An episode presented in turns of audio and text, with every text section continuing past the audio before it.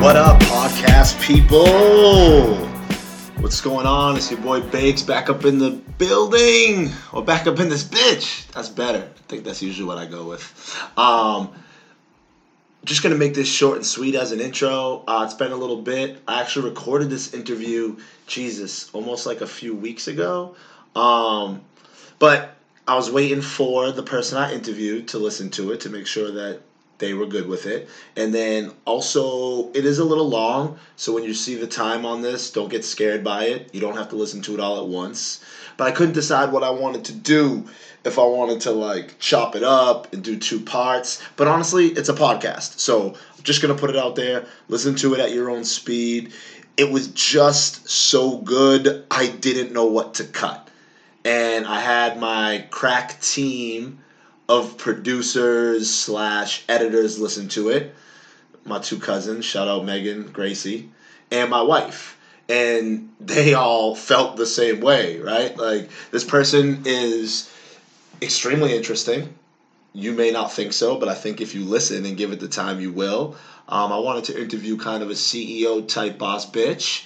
So I thought of this girl. I don't know if you guys all know Darcy McQuiggin.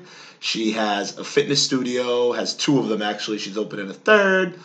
She had a really cool job at Reebok for a while. Um, she's lived in a few different states. She's loved, she's lost, she's done a lot. Um, and it's the longest I've ever talked to somebody, so I was intrigued and we had a great time. So I think it's not even worth yeah, I there's nothing there's nothing to cut for me. I, I, I just put it all out there, and you can decide what you guys want to do. Um, the next episode will be out a little bit sooner because I already know what I want to do, and that's good. Um, I'd give you a catch up on what I'm up to, but we'll do that later because I really want you just to dive in and take the time to listen to this. My girl Darcy, what she's into, what she's about. Um, enjoy. I think you'll be pleasantly surprised. Okay, so I'm sitting here with a friend that I've known for a long time. Um, I thought of a few different women that I'd like to sit down and talk to, and she happened to be the first, not counting my wife, babe, I love you. Um, but it was brought to my attention by one of my friends that she thought I didn't have enough women on, which I thought at the time was kind of funny because I haven't had a lot of people on. Um, shout out to Lynn. Thank you for bringing that to my attention. But after she mentioned it, I did kind of want to start highlighting some strong women that I knew, women that are doing big things, kind of running their own businesses, also being mom, just juggling a lot of things. And this person sitting across from me was definitely one of the first people I thought of. And then I kind of thought about it for a few days. And then she posted some stuff on the gram that made me feel like she was definitely the perfect person. I reached out to her and she was all about it right off the rip.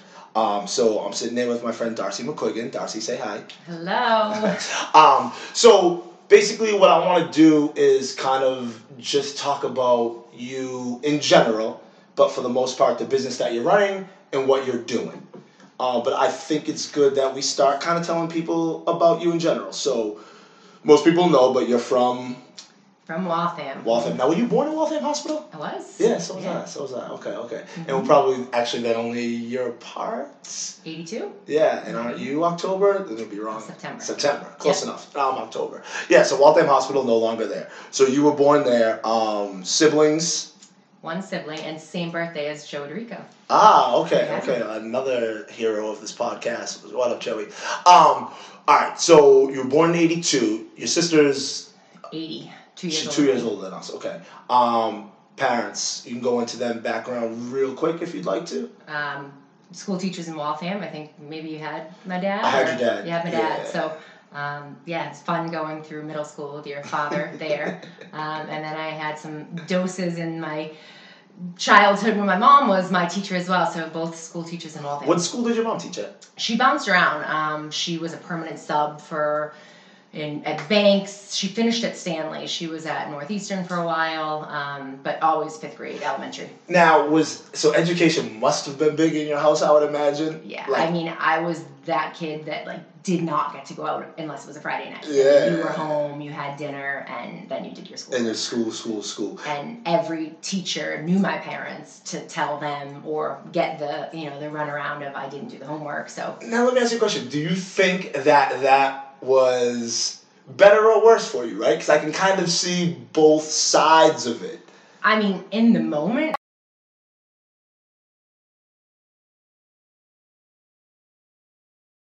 and probably shaped me and helped form who I am now and maybe a little of the structure I have for my stepkids or what I want for my kids because it was good. Yeah, and it's funny you say that because like I knew your dad as a teacher, and um, as far as their parenting goes, didn't really know them as strict, but I assumed they were strict just like based off of what you could and couldn't do. So would you have called them strict or more just like? I wouldn't say strict. I would say there. Okay. You know, and like that is it's a comforting thing for kids. So it was for sure hard that they knew all about everything that I had to do in the schoolwork because it was their friend on the golf course who was telling them about the assignment. But it wasn't it didn't seem fair at the time. Yeah, You know, it, yeah. it seems like a small problem now looking back, but you know, when you pass your dad in the hallway and you're walking hand in hand with your boyfriend, like it's weird. Yeah. And so we'll say, you know, upper middle class background. Now, I'll probably get into this later, but I'm curious like to people that think because you came from two parents who have some money, not a ton of money because obviously they were teachers, but Yeah. yeah, you know what I'm saying? Um like you've ne- you didn't struggle as a kid, right? Uh, But I'm going to defend you because I think that's the most absurd point of view that people take. And I feel like people try to diminish what people end up accomplishing because of where they come from. And I don't think that's fair. Like, you may have had a leg up on some people, but you were also behind some people. And you still could have ended up being a piece of shit.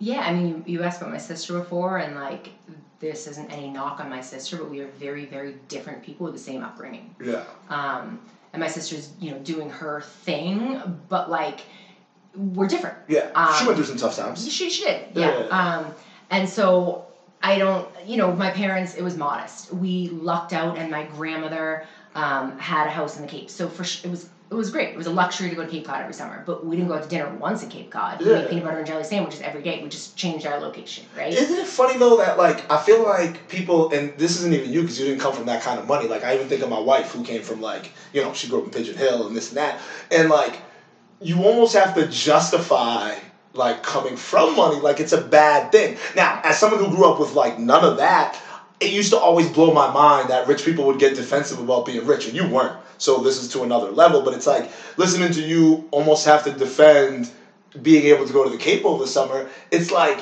it's this wild shit that just makes no sense to me. And like we shouldn't be held accountable because like our parents did good or bad in that Right, case, right? exactly. So, but like, I feel like there's this weight put on like middle class and upper middle class kids that like, oh, you had two parents, so like, shut the fuck up. Right.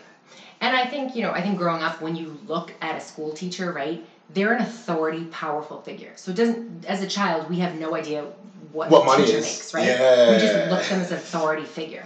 So I'm sure all of my friends looked at it as like my dad, who was their disciplinarian, who was there like, you didn't do your homework. And we're like, that's Darcy's dad. Yeah. Like, she must have power because her dad has power. Yeah. Which, like, my first job, I probably made more than my Like that, dad. and that's you what I'm saying, and like, and, and that's the other thing, not knowing what teachers make. Like, you assume they make stacks until you start to get, you start to get into like high school, and you're like, oh, y'all make shit, and then you get older and older. Like, I had no, like, I, and I've probably told this story before, and I'll tell it again because uh, I'm gonna have my mom on for Mother's Day, but um, I didn't know how poor I was.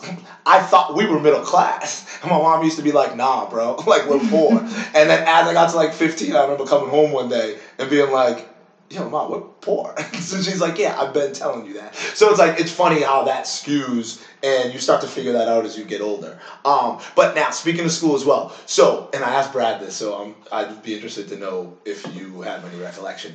What is your like first memory of meeting me, right? Like, so we both went to South together. Oh, I know. I know.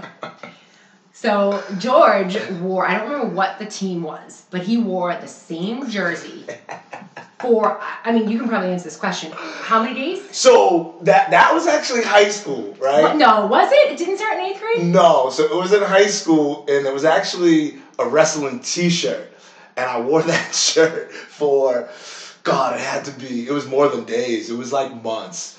Then may- did you wear a Lakers jersey? Uh, yeah, now. Blue and orange. Yes, yes. No, it was blue and. Gold. Yes. Yeah, yeah, yeah. So that was middle school. I wore that a lot, but I don't know that I wore that. I just know I remember in high school and people bring it up, so it's funny that you say that. I forgot about that. I wore a D-Generation X wrestling T-shirt for literally like six months, every day, every day, to the point where teachers pulled me aside and asked me if everything was okay. But at the time, because this is me, I did it. I did it to be on some. I'm gonna wear the same shirt every day, and people are still gonna fuck with me, and I'm Okay. still gonna be the shit, right? So like that. That's fun. Oh shit! I forgot about that. I didn't expect that. So you might be mixing the two things. I may. Yeah. But I will I'll say this. This is at least so I don't know if I know my first memory, but I know like so like one of my favorite quotes is like doesn't matter what people say, kind of the same Maya Angelou. The same thing is I don't know if I remember my memory, but I remember how you made me feel. Mm. And this is what I Kelly, who's our studio manager, who um, was in class next to you, I was describing like the podcast and what I was doing. I was like, George was one of those people that I don't even know why. He wasn't necessarily intimidating, but you wanted to please him like because you knew like the power that you had and that power sometimes was like good and was sometimes maybe a little nasty and i don't think you meant it to be that way but you held like you held the crown without even knowing it was a lot more nasty then. then then i will say middle So it took, and even high school, and it took me a long time to grow up and figure out tact and charm. So my delivery wasn't very good from like the ages of 13 to probably like 25. so when I run into people now from high school who do, and you know, and also like if you knew me, like really knew me, it was kind of different. Right. right? Like I would always joke, you could hear two people talking about me, and you would think they were talking about two totally different people. Right. Because if you get the asshole, the dickhead version of me, then it was it was a lot. It was a lot. And if you saw the other side, it was like, oh my god, he's like the most loyal guy, blah blah blah. Right. Um, uh, and that's flattering that you say that. So what I remember, and I don't know if I remember a specific time either. Um, did we do any plays together in middle Mhm. school? Right. we did uh-huh Yeah. So um there was the Ghost Wanted one is the one that like pops into my head, right? And so I feel like we did that together. But I remember thinking because you play ball in, in middle school too, right? Like basketball. yep Yeah. So I just remember you playing ball and you were pretty good at the time. You didn't play high school. You played soccer in high school. i i was really good in middle school and then something like Yeah. i dropped the ball literally and I just remember being thoroughly impressed. These are the things I remember about you in high school. Super cute, super athletic, and got like the illest hands. Like I just remember you being like dark as fuck, like all the time. And I'm like, yo, what does this girl have in her? Like something else going on? That that's like what I remember. Um, so that's middle school. Now in high school, it's weird because I'd say we were friends, but we also were not. like I had a view of you. I was not a fan. I was not a fan. We have mutual friends, and we've had this conversation before. But like, I thought you were a bit of a bitch. But that's probably because. i probably was But you also probably didn't take a ton of my shit. Right? So it's like, I, I feel like you probably spoke up more than I was like, yo, shut the fuck up. And, and you know what? And it, and it was probably on a level of we didn't take the time to kind of get to know each other. Mhm. Right? Which was weird because we ran in like the same circles. So we had a lot of similar friends. So I don't know if you feel the same way. So like I'm trying to like through high school your thoughts being you already Yeah. said something nice, so now you can say something mean. No, so like, I guess like so, if we can say names, Mara Mhm. was a mutual best friend, Yes. right? And the way I feel like I looked at it is like I had the seasons of George, right? Sometimes it would be summer and we're like, this is amazing, like we're all having fun in the summer.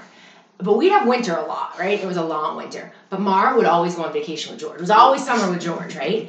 And then Mara would be like, I did this with George. And I'm like, why is it always summer with George? And it's always like, we had a little summer, but like it's New England most of the time, yeah. right? And I feel like that was us. Like we'd have moments where we'd be like, "This is great, we're friends," Yeah. and then something which I don't even know what it What would it be, would be, yeah. would like, and it was probably that we were both strong. Well, Like I strong think we're more right? similar than you I may think so, think. I And- would say. And in high school, no one really knows themselves. No. right? We're all figuring each other out, and like we do very like like loud things. Yes, if and again. I was a dick, and like I was abrasive. I was a lot, and like it was very much this is me, accept me or not, and if not, fuck you.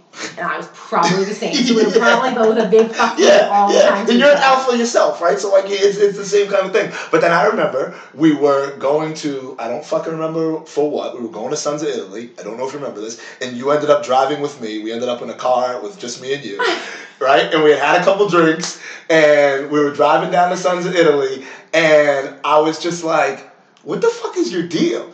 And we just had a great conversation. I can't remember it word for word, but I remember you calling me on a lot of bullshit and being like, I don't get down with that. And, and I was like, shit, you're right. And I could do better. And like, I, do you recall this? I uh, it was, but it might have been was it college like freshman sophomore? no, it was older. Oh, it was after high school. No, no, it was after high school. Yeah. Because we were legally drinking. We had had a couple drinks and then we were For driving sure. down to Sons. Yep. So it was like, and people don't drink and drive, but it wasn't like that. I think I got really drunk after. But anyways, Right. um, yeah, no. So I don't know if you recall that, but hundred percent. like to me, that is where our relationship really turned. Yep. And it went from like, oh yeah, I know Darcy, like Darcy's good people, whatever, whatever, to being like, okay, I fuck with Darcy. You know what I mean? I agree. And and and then based off of that, not even maybe I don't know, sometime later, when you were dating your current husband, and the first time I met him, and like, so me and you Copper were, House. yeah, right. Copper so, House Tavern. So again, we hadn't been like super close prior to that. We had that good conversation, and then like we were still close, but not like extra. And the first time I met this dude, I sat him down and grilled him like Darcy was my little sister. Oh my gosh. Do you remember that? I you know what is funny because I remember this and um like we were driving home and I was almost like over apologizing like hey I'm sorry like he was grilling you and he said to me he's like why like Yeah. he seems like he cares about you and it was almost like a light bulb moment of like George cares about me even though like we'd already Yeah, like no, come to terms That's and like what I'm saying. it was a moment that like he probably brought out in in our friendship that I that had naturally happened over the years that I didn't even realize happened. Hundred percent, and it was definitely after that conversation, and that's what I was saying. Like when you start to see a different side of me, and I'm, you know, I'm older now, so I can like I'm a little bit more self aware. But like, if I ride for you, like I fucking ride for you. Like loyalty, that's the one thing that I would take over anything else, right? If people will tell me that I'm loyal for them, so like I look out for people and whatever. And you know what though, like, homeboy took it good. And, and like that tells me a lot too. Even now, meeting people's like significant others and like my little cousins or whatever, if they can handle me for 15 minutes and like my interview, I'm like, okay, that's a good person. Because like I'm gonna fucking come at them. You know what I mean? Um, but anyway, so that is kind of like a so high school you get out of. Big little soccer star in high school. She balled. She was nice. Always athletic. So fitness has always been kind of a part of your life, even as far as just a- athletics go. Yes. You would say. Yep. But always like working out because working out wasn't really a thing when we were younger. It was more just like you played sports. Yeah. I mean, and that was um that was probably like a big thing that I didn't even realize. Like, we always played the vertical sports. You played soccer, you played basketball, you played something. You went for a run when your coach told you to go for a run. And running or fitness was like a disciplinary action. Like if you did bad, you ran. So you know, after I know we're not there yet, but like after college, like I never had it in me to go for like a run. People were like, I ran a marathon. I'm like, you are crazy. That's what I'm saying. I hated it. Yeah. It was like I would play a game with myself, like run to the next telephone pole, Yeah. and then I'd run to three and be like, oh, okay, I'll Okay, do I'm done. pat myself in the back.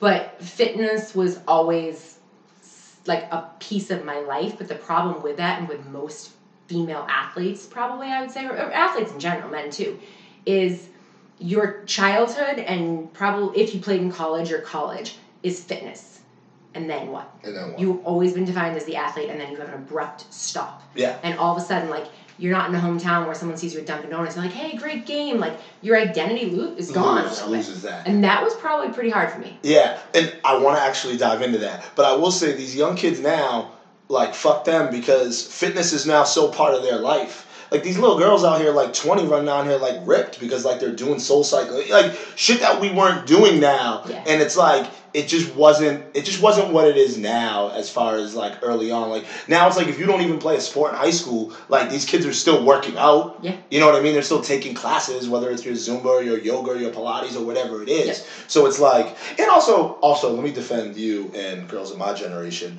I also think y'all look just as good back then, but y'all weren't wearing crop tops and fucking. Gymshark wasn't around. Yeah, you know what I'm saying? Like y'all weren't wearing athleisure, like y'all Right. out here in sweatpants. So I will defend all the women my age that said y'all bodies were just as good. They just weren't as out there, right? Right. The clothes were like a little more to cover. Right. Okay, so let's say Did you play sports in college? Did. You did. Where'd you go to college? Stonehill. Stonehill. I thought so. Oh, you played soccer there all four years. Yes. And still a little superstar. I mean, I, You can say it. okay. You can, I was captain. Look, it, we're out here celebrating you right Uh, now. So if yes, you're gonna get humble, then I wouldn't have no. fucking had you on. Yes, I was the captain. I, I defined myself as an athlete up through graduation. That's- More of an athlete than a student, you know. Now let me ask you: Did you juggle? Because you've always been a bit of a drinker. You like to have a good time at least. Um, how did you always juggle that through college? I mean, looking back, I think I would have changed some things, but I was like the senior year, the captain that was like, okay, here's the deal. We're going to go for the loop around campus that we're supposed to do. And if you're 21, meet me at the bar. And if you're not 21, sit on the restaurant side and we'll bring you a drink. And, Yeah. you know, but I was always like a work hard, play hard. Yeah. And that was, and I don't, I don't know if I would change that. Maybe No. I wouldn't bring the drink to the other Well, side. I would still say you are kind of that now. Yeah, I Because you fucking like- bust your ass, but like you have a I do, good I, and, and that's and me. I enjoy wine, and I. I We're I- sitting here having a glass now. As we, as, we, as we get into that. Right. Um, so now you said something like super interesting to me, and I didn't even think about this. Was um, so you leave college and soccer's done, Mm-hmm. Yeah. and you've been applauded twenty something years of your life Right. for doing this thing, Yeah. and now this thing is gone. Right. What is that? Yeah, I mean, I like. Luckily, I started working at Reebok, which we can get into that. Yes. But it's a. It was a community of all athletes. So all of a sudden, you are a big fish in a small pond, Mm-hmm. thrown into a big pond, You and now shit. you're a little fish. Yeah. And you know, there was lunchtime soccer, which I was like, I'm gonna crush this. Day two. I tore my ACL against a kid that played in the Revolution. yeah. right? So like you are humble all of a sudden, and all of a sudden like fit girl's journey ends, you know, or, or a soccer player's journey ends, and how do you define yourself now? All of a sudden you have to like bust your ass on like the work side of it, and you have to prove yourself a bun- against a bunch of athletes or whatever you're doing. Like now you're in something else. It's just it's a new territory, and um, and athletes. Not that they get handed a card, but like in high school, if you're the athlete, every teacher First of all, they get handed they a probably, card. Right? Okay, they throughout probably, life, like They and, do. and and there's levels to it, obviously, right? Like a D one. But if you're like, sure. if you're the best player at Stonehill, you're still the shit. different, right. But you're still the shit, right? Exactly. Like it, it- there's levels to it. Obviously, you're not at like UNC, but like you run that fucking school, and people know You're the you're big the fish shit. in your pond. Exactly. Yeah. So like, no matter what you do once you leave college, you're not anymore. Unless you're, and, and from from the best athlete, maybe your journey goes far, But for females, yeah. it stops. Yeah. I mean, like, I had this dream of like I'm gonna play in the um, female soccer league. That stopped for Yeah. a long time. Yes. I think it's back now, but I I don't even know because now, it's just yeah. not a thing. Yeah. It's basically Right? the Olympics are like nothing. Exactly. And Yeah. like, come on. That's. right. I mean. Yeah. Yeah. so it's done. And who are you now? Right. You're not. Now let me ask you a question. Did you go through like a fat phase? Because I don't really think so. You've always been pretty fit. I so I'm trying so to funny remember. you asked that. I um, I went through a f- like I didn't even know if you know this, but Time out, triggering real quick, like not to like body shame, fat shame, No, no, whatever. no, no. All Um, bodies a- are beautiful. I think we're gonna, I think we're gonna say that shit nowadays like that. I don't really give a fuck. But anyways, did you go through a phase where you got unfit or unhealthy? Yeah, I mean, right? I had like I gained a little weight at college, but again, I always had soccer to stabilize me. I um, we can get into this at any point, but my um, I have a thing called uveitis in my right eye, Yeah. and I have no vision in my right eye. Okay. So I had to go on um, steroids for a year, in oral steroids, and it causes you to get like moon face. Ah. and it it causes you to get mostly in the face. It happens, but like if you walk around looking like you have a moon face, your whole it's it's challenging, right? Hundred percent. And it there was like a little bit of a dark period where Yeah. I totally gained a Yeah. lot of weight, um, and it it weight isn't there's no body shaming in my mind. Doesn't matter what size you are if you're happy in whatever you're in. That's what I'm saying. But when you're not happy in what you're in, that's when it's a problem because you could be a size zero and unhappy with a zero, Yes. and that could that's, that's anorexia. You know, that's then that's something. Or you could be a size 16 unhappier and you're in, and then it's you, it, there's there's so many different levels of it, but all that matters is what you're happy in in your skin. Yeah. And for a period of time, I wasn't I happy wasn't in my happy skin. in skin. And can we be honest, like, especially on like the bigger side of people that are happy in their skin, they lose weight and they'll tell you they weren't happy then. Even if they told you they were at the time. Does that make sense? Yeah. You know what I mean? So like and you can be happy for whatever, but maybe you just don't know what the happiness really is. But anybody that decides to go on their own journey or lose any weight or or tone up or change or whatever they want to do, they tend to look back on that time and be like, "Oh, I actually wasn't happy, but thought I was." Well, it's it's for sure. I mean, if if you are that quote unquote overweight, right? Whatever Yeah. your doctor is di- is say is overweight for your body, the chances are that you're not walking correctly and that you're storing like extra water weight and all of these things that are secondary like medically proven clinical things that happens to your body high blood pressure your heart races more you when you sit up from a chair you almost get a vertigo like. Everything's Those are work. things yeah. that like it doesn't they change your chemical makeup of your brain Yes. And as you would definitely probably say, and I do too, whatever your body type is, I don't some people don't tend to understand the mental aspects of working out. Right? Like it is fucking it, the the dopamine release from that shit, like whatever you do, and like, and we'll talk about this. And Darcy just kicked my ass because I did take her class before this. But like, you come out of that feeling a way that like, you know, when I go through those phases where I'm like slow for a couple of months and I'm maybe only working out once, twice a week, like, I feel it mentally differently, even if I physically still Mhm. am okay. And then when you click back on, you're like, oh shit. Yeah. You know what I mean? And like get through a day. I, I've always said, even just sitting in here right now, taking your class, that time you put aside to work out, nothing else fucking matters. Right. Nothing else. Just that next set, just that next rep, like that's it. Yep. And I don't think people that don't do it understand that until they do. Now, do sometimes I not want to work out? Sure. Fucking of course. But there's not many times that when I'm done, I'm not glad that I did. Yep. You, this is going to be probably like the whitest white girl thing I've ever seen, oh, right? I'm here for it. But if there are any Yeah, listening out there that it. relates to this, so like for those limited amount of viewers that have ever seen the movie Legally Blonde, right? Yes. This is a very silly example. Wait, limited. That movie did like a hundred Okay, okay, okay. So for everybody that's seen Legally Blonde, right? There's one scene when she's like pretending she's a lawyer or trying to be a lawyer, right? Where she's like justifying what the woman they say killed the person, and she's like, no, she didn't do it. Like people who work out are happy. It releases endorphins. Happy people don't kill people. That. It's a very silly line, but it is No, I. Yeah, that is true. a thousand percent true. literally if you i don't care who you are if you work out it releases endorphins Yeah. and endorphins help, Help you be a happier happier human. person. Um, all right, so we transitioned. Let's get back to we're out of college. We're now at Reebok. Now, is, you worked at Reebok right out of school? Was that your first job? yeah so i i got an interview my um my my childhood babysitter's boyfriend was the head of recruitment at reebok so i lucked out and got to interview for a lot of different roles um, and i started in i was a math major in college ironically and started in human resources at Wait, you majored in math? math major Wait, what the fuck were you gonna do with that? so Wait, what was the plan before. Reebok? Were you gonna be a teacher? I was going to be a veterinarian. Ah, okay. So I went to right. Stonehill because they have an amazing veterinarian program. Okay. And then um, I, after, it's crazy, but to be a doctor is 10 times easier than to be a veterinarian because there are so many limited vet schools, but every Ah. child, females more so, are like, I want to be a vet. Where I grew up. Yeah. You love animals, you want to be a vet. Yeah. So a lot of people then either go into, if you can't get into vet school because there's so many limited amounts, you become a doctor. So a lot of people go into vet, go doctor, or the only other option is to go into science or math. Gotcha. Otherwise, you add a year onto your college. And my parents, high school teachers, were like, Yeah. not happening. Yeah.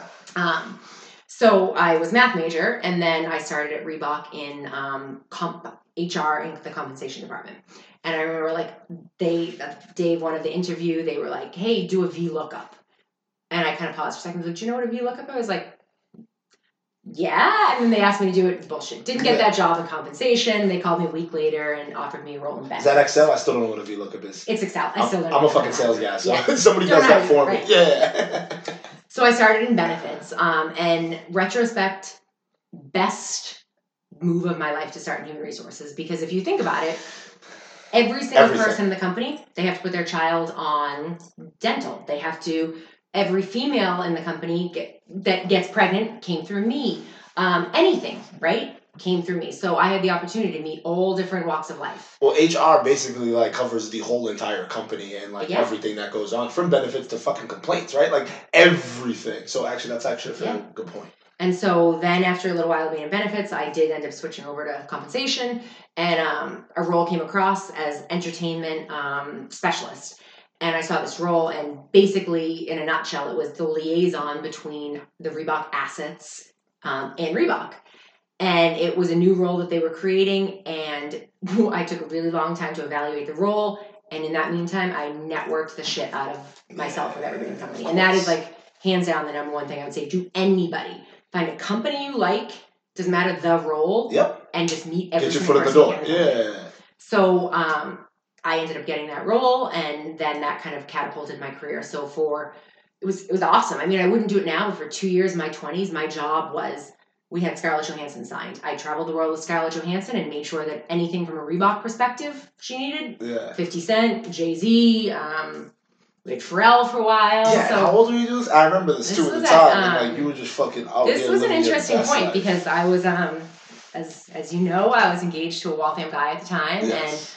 and um at the time it was the love of my life, I thought, right? Yeah. And then um and then this role came and all of a sudden it opened my eyes to more than Waltham. And while I had a great job at Reebok, it was like six towns over. Yeah. And so all of a sudden I had the opportunity of a drop a hat to go to Europe on Monday and here and here. And it just really started to create a divide between us. Um, and opportunities that I was like, oh my gosh, on Monday I can go to Prague. Let's go. This person was like, no, I don't want to. And there's nothing wrong, Wrong with with that. It was just, we were different. And that was kind of like our great divide, Oh shit! You know what? And I fucking totally forgot about this. So we don't need to get in depth in that.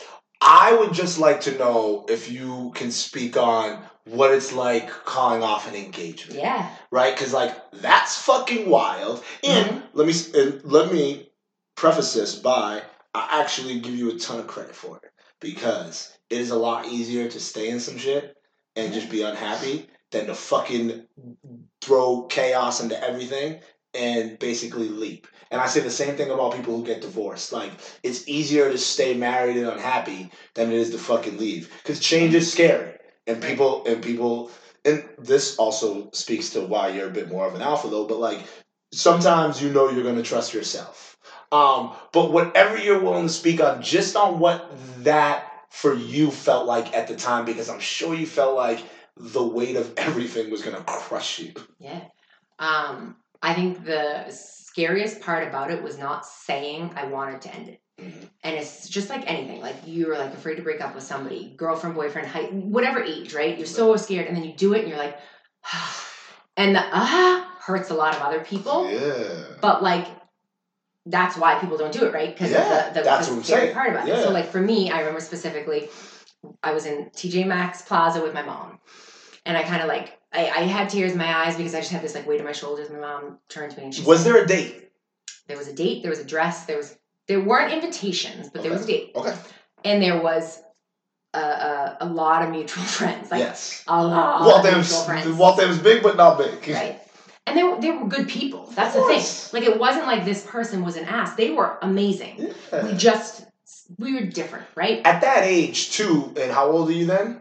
Uh, twenty seven. Yeah, and so like you dating since twenty five or give or take a couple years was. Yeah. I mean- but like there's a lot of change that goes on, and that's why I don't support marriage before like what, thirty, anyways. Like it's it's like you grow, and especially when you have a job and an opportunity like that, like you say, you get out of this little bubble, and you're like, oh shit. Right. And if somebody else isn't really ready to attack the rest of the world like that, that can create a little bit of a divide. But anyways, mm-hmm. TJ Maxx, go ahead. No, so. I'm in TJ Maxx Plaza with my mom, and, and you know, you asked a question about my parents before, and like, we weren't like, you know, we were middle class, but like, if if in terms of wealth, you just you say that, but in terms of like, like people, my mom was upper class in terms of like Yes. the values of life, right? Yes. That she taught me, um, and she said to me in that parking lot, "You don't want to get married, do you?" And I remember this like emotional tears, cry, like breakdown. I was like, "Mom, I don't." And she was like, "We're gonna get through it." And it, it's a it's a sticky web to to undo, right? But like, as soon as you have that one person that's your person That to go to, you. You're golden. Yeah. Because everything else is just noise at that point, and Yeah. you know there's gonna be noise. I mean, the words I was called, the words I I was- still am called. You know what I was just about to say too, and I was like, so basically, to uh, some people, you were a piece of shit, right? Like you were a bitch, like this, and and I remember like I remember the ancillary, like outside of it, part of it, right? Because like again, me and you weren't super close at the time, and then like you just hear this and that or whatever, and like you know, so I never really knew the story, nor did I really judge you for it, anyways. But like looking back on it now. I'm just a very big proponent of people that put themselves first. And sometimes you have to. And sometimes that hurts people and it's really not your intention. But like, I'm sure whoever this person may be or whatever the aspect is in your life, if they end up fulfilling themselves, they could probably, if they would look back on it honestly and say thank you, even if they wouldn't. A thousand percent. You know what I'm saying? Yes. So like, and, and sometimes you gotta know, and, and maybe they don't also, right? Like, I have an ex that probably still wouldn't say thank you to me. Um, but like, she's better off in my opinion without me, cause like I was a piece of shit when I was dating her.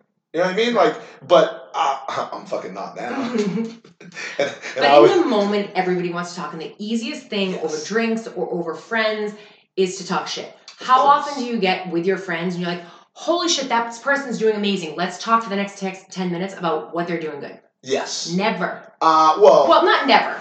I'll now, say- yeah. I say I have a pocket. Like I, I tend to do that more, but I would But say on general- average, hundred percent. It's it's 100%. easier to talk negative, and then one person feeds off that, one person feeds off that. Yeah. So yeah. So that's the way it went. And but you know what? Like retrospect now, like you said, that person is happier. I am happier, and, and shit happens for a reason. But like, you just you have to find that one person that is like your your side. And how hard or dark did that get for you? So I I ended up having to like separate myself from our hometown for a while. Yeah. And because like I would go there and I'd see people and like what they wouldn't say was clear. Yes. Right? And that's hard, even as strong as you are. Like Fuck to be in a room and know that like everybody has a preconceived notion of you is tough. Hundred percent. And like I wasn't running from it, but why put myself right in it? Yeah. You know, and Yeah. and like not to quote my mom again, but she always had this thing she said is like, you know what? It's the front page of the story right now. That's it. And then you know what? Next week Time, it's page two. Time. Someday it's gonna be the comic section. Time. It is the comic section now because I can sit here and tell you the, the funny stories of it. Yeah. But like in that moment, it was my front page, right? also, And it's shout out to mom because that's actually a great fucking metaphor. Yeah. It is, you know, and with probably with everything in life. Hundred you know? percent. No, it Um, is. so it, it, it took time and it took separation, but like it's it's great now. Yeah, I fucking totally forgot about that. And like, shame on me for and like, and like right? when I was going through my checklist on like what I would talk to you about anyways, that didn't even fucking register. So again, it tells you how far my page is made right? Like it's not even in my newspaper anymore. Um, so that's interesting. So anybody out there, I would say on a side note too, if you're in something that you're not particularly happy in, get the fuck out. And, and like it's scary and it's tough, but I'm telling you, looking back on it after the fact, you are going to be glad and happier. Thousand percent. Yeah. All right. So we're at Reebok. We're traveling the country. Yes. We're crushing shit. We're working with Scarlett Johansson. Now, when you say working with, like, you talking to her like face to face? Yeah, like I'm with her in Barcelona. I mean, I remember the day um, we were in this little like beach town in Barcelona, and um, like at the time, like Us Weekly print publication is like Everything. Yeah, Yeah. that and yeah. people, There's no IG. There's no. there's nothing. nah. Like that is where you're getting your gossip from. And I knock on the door, and Ryan Reynolds answers the front door, and I was like, "Hi, um, is Scarlett home? Like, what the hell? I'm in like Sitges in like Barcelona," and he answers the door, and I like go to bed that night joking around. I'm like, "Shit, I could like leave Reebok right now. Call, call fucking people down. and be Yeah. Get a "Ah, hundred grand. there Yeah. right? Um, yeah, so we're there. We're doing like design reviews with her, and it, it was fun. Um, I mean, I remember a story with like Fifty Cent. I was just about to say, tell me something about Uh, 50. Tell me so something we're about in 50. we're in Vegas, and he's doing a poker tournament there, and like everyone from Reebok is like downstairs, and I am like I am responsible for Fifty Cent, like getting him down, and you know I remember everyone's like Darcy, where is he? I'm like I don't I don't know, and like.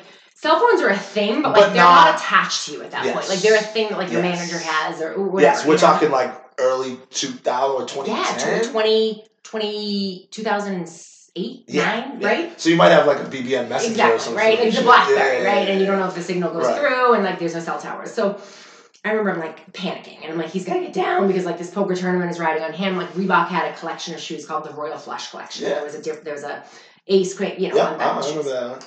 So I'm getting to the door, and then I start to have like this panic attack. I'm like, I mean, I know his name is 50 Cent, but like, Am I supposed to like 50 Cent? What do you call him? Or like do I call him 50 or do I call him like Mr. J? Like what do I call him, right? Yeah. So I remember being like, um, excuse me, and I like don't say anything. And like somebody, not him, answers the door and they're like, Can what do you need? And I was like, um, can 50 come down? And now I'm like, okay. Now I'm in my head, I'm like, I should call him 50. Like, is that okay? And then all of a sudden he comes to the door and he's like, Hey, what's up? Like he doesn't know my name, but he knows like He knows me. yeah. Like I'm supposed to be the person. Right, right, right.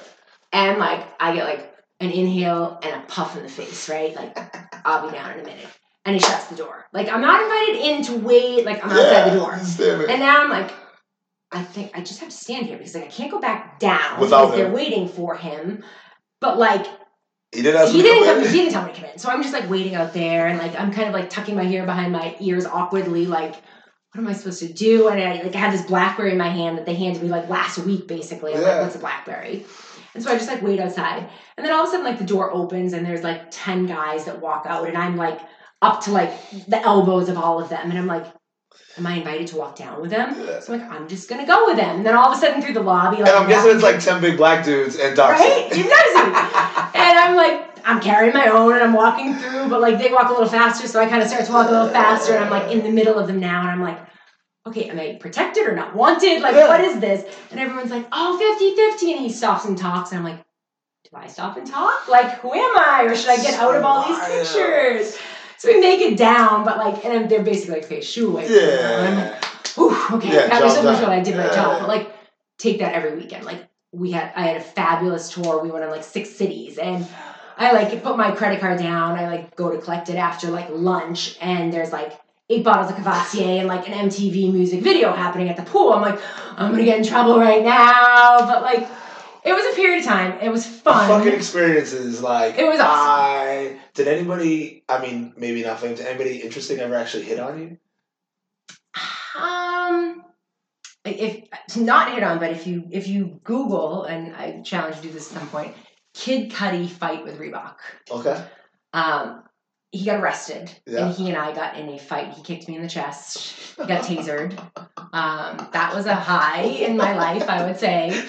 But he ended up going on like MTV and talking about it, and in his answer to the question was like, you know, retrospect, like the girl was hot. I should have Yeah. fucking kicked her. Ah, But, oh, all right, I'll like, take it was weird, right? Yeah, no, it's a compliment. yeah. So I was, yeah. you know, Kid thought I was up, but he also assaulted me. exactly. Yeah. So it was it was a crazy couple. You know, from the outside, like I always knew that your job was like pretty fucking cool, but like didn't really know like the depths of it or whatever. Um, so that's most of it. I thought had come from your now husband because I know that he like fucking runs shit over there, and we've had a bunch of those stories. So where do we meet him? And and so do you stay? So you call off your divorce?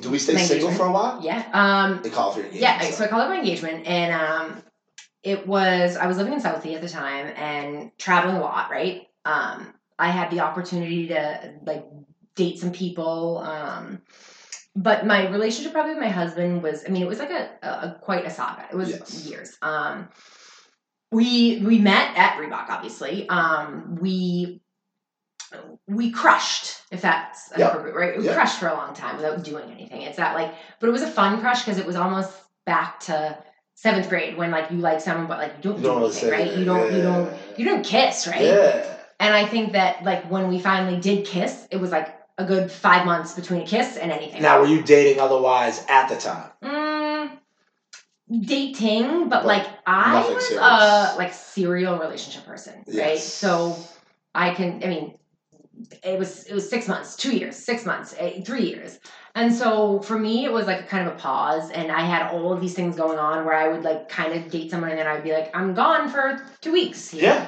So And not would, really. And would you say, and I kind of already know the answer anyways, that pause is kind of the best fucking thing you can Yeah. do. And I feel like not a lot of people do that to like the um, serial daters to like really find themselves. Which like, and that's a perfect age to do it as you're in like your late twenties and like your early thirties, and you and like you were so focused and at work, and like you were defining and like building yourself. But then, aren't you like low key watching all your friends get married, and like it's like what the fuck? Yeah, I, I mean, I was living in Southie and like we had two roommates, and one was like leaving to get married, and then like one of the other ones wasn't, and I was in this limbo position where I was like dating a guy, but like I wasn't because he wasn't like an obtainable guy, Yeah. right? We, it was just like we were too close at work, and that was like tough because yeah, your friends are getting married, starting to have kids, and and you're looked at as like, oh, well, she's focusing on a career, Right. and I was okay with that, but it still like shoots a, shoots an arrow at you. It's a societal thing that's kind of bullshit, but like you can't help but feel it. You can't. You go to birthday parties and like you're the one having like the third glass of wine when everyone else is like, I'm going home to put the kids to bed. Yeah. You're like, hey, where's everyone going? I'm staying. Are we partying? You know, and Well, and again with you, I'm there. I just had my kid like a year ago, so and I was like, the, even with my homies, like I was the last one. Mhm. You know what I mean? Like even though most of them were only like a couple years before me, and uh, some of them waited till late thirties as well. But it's like, yeah, no, I so in like the marriage thing and that never really hit me in a way like that, but definitely would think about it. And then like I was lucky enough that I said like my closer friends, you know, didn't until later, Right. right? But I feel like with you, with your female friends, like everybody was kind of locked up yeah. by the time, For sure. definitely before thirty five. Oh, for sure. Definitely before 35. Like, Yeah. these are all married. 35, some of them have fucking eight year olds and 10 year olds at that point. Yeah. You know what I'm saying? Which is like wild. Right. And so, like, I was lucky enough to not have to deal with that. So, I was just curious how that made you feel. Now, okay, so what was your last position at Reebok? Was it that Nope. job that you had? Yeah. So at um so fast forward without the details, like Yep. Chad and I are traveling together. We start um That was my question, too. When you guys actually start dating, and like, do, do we have to let the company know? Is there like a fucking. no, I'm gone now, Uh, right? So, yeah. right. Um, so we start we start um, hanging out. I would Yeah. call it right. But like I'm one of those people that like maybe it's a serial relationship person in my like. I, once I like you, yeah. I'm not too great at the like Games. the games, right? So I was like, see ya. I'm moving to California. Yeah. So I moved to California, and Fuck, I forgot you moved to California. yeah. Yeah, this bitch has So, I- I took a, um, I took a job in California. It was a sales job, and I had um, I was a the after entertainment marketing, I moved over to PR. So I kind of like I was a big believer in like don't worry about like growing the going up the ladder quickly. Like build yourself vertically. Sure. Like you take little steps each time. So I was a PR manager and. Like no, there was nothing right now. Like I didn't want to be in my hometown. Like I didn't. I was in South Boston, but like I was kind of over the partying all the time. I, I, I liked this guy, but there was really nothing there. You And know, we're what so- at this point, like 33? third this was 2010 so Okay. yeah 33 about Yeah. and so i moved to california and i remember showing up to california and i went out found an apartment and I, I show up there with an air mattress on the bag like i take an air mattress with me i forget it at baggage claim and i show up to my apartment like the first night there and i'm like excited i'm in california and i go there's no furniture in my apartment and I go to go to bed and like take out my air mattress. And I'm like, shit, I left it on the fucking baggage claim. So the first night, I like literally have nothing. I like take sweatshirts and I like lay on the floor of this apartment. And I have that moment like, what the fuck am I doing? Like I have this idyllic view of what California is gonna be. I'm like palm trees are all around. I have a drink in my hand with like all these fun people, and I'm like alone with nobody. yeah. So I'm there for four Sleeping on the floor. so I'm there for four years. You were in Um, Cali for four years? Yeah, Damn, okay. and I start dating this guy out there, and um, and I, I like was ish dating Todd at the time, but like mm, you know, it, it's California, Boston, right? Sure. So I start heavily dating this guy, and he is like he's a very good looking guy. He's like an LA model, right? But like no substance. Yeah. I remember Definition of a model. exactly. Yeah. So like he come like he's just everything that like you think you want until you want it, right? Well, let me say the stereotype of a model, not definition, right? Because there might be some that Exactly. have some depth. So, um, actually, Todd does like a very sweet thing. So you know the um the the Grove in Waltham, Yep. Forest Grove. So it was always my spot. And so the moment I realized like I got This is my guy. this yeah, my heart, is a painting shows up on my door and it just says like a little like it's boxed up like a, for a little piece of home.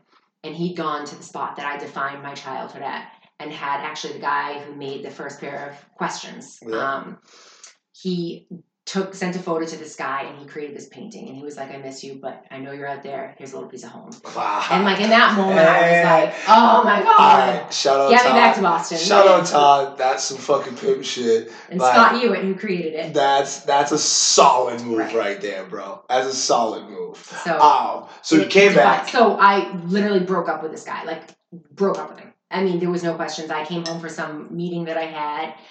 The, the guy in LA shows up with my dog with like a note on his neck. It's like, I miss you, mom. And I was like, oh, well, uh, okay, give me my dog. Goodbye, Right. right? Yeah. So then. And also a lot easier than calling off an engagement, right? So breaking up with somebody now is like like, work. see you. 36,000 miles away or 3,600, whatever. yeah. So I think I'm coming home now to date Todd, and Reebok calls me and they say, "Hey, we um, have an amazing opportunity. We want you to head up the Foot Locker business." I was like, "Unbelievable! This is like no one at my age gets this opportunity. Yeah. hundred percent in." And then they la- like I literally fly home. I find an apartment, and they say last minute, "Oh no, this is New York." And I'm kind of plagued with now, like, okay, I think I'm going home. I'm so excited because I'm back together with Todd And I got this job. and now I have this job, but they're like dangling the bait, but they're telling me it's in New York. And for me at that time, there'd been so much inconsistency with Todd, and there was so much I wanted to do that I knew I would regret coming home.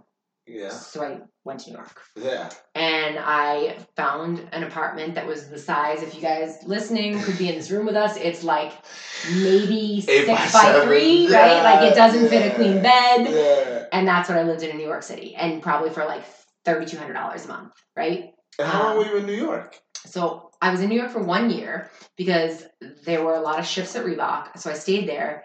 It was hell. Like you think New York is so fun until you live there and you have to pay twenty seven dollars for a It's drink, fucking crazy. right? You go out to like meet a friend and bill Crazy. two hundred dollars. Yeah. So it's amazing on the corporate card.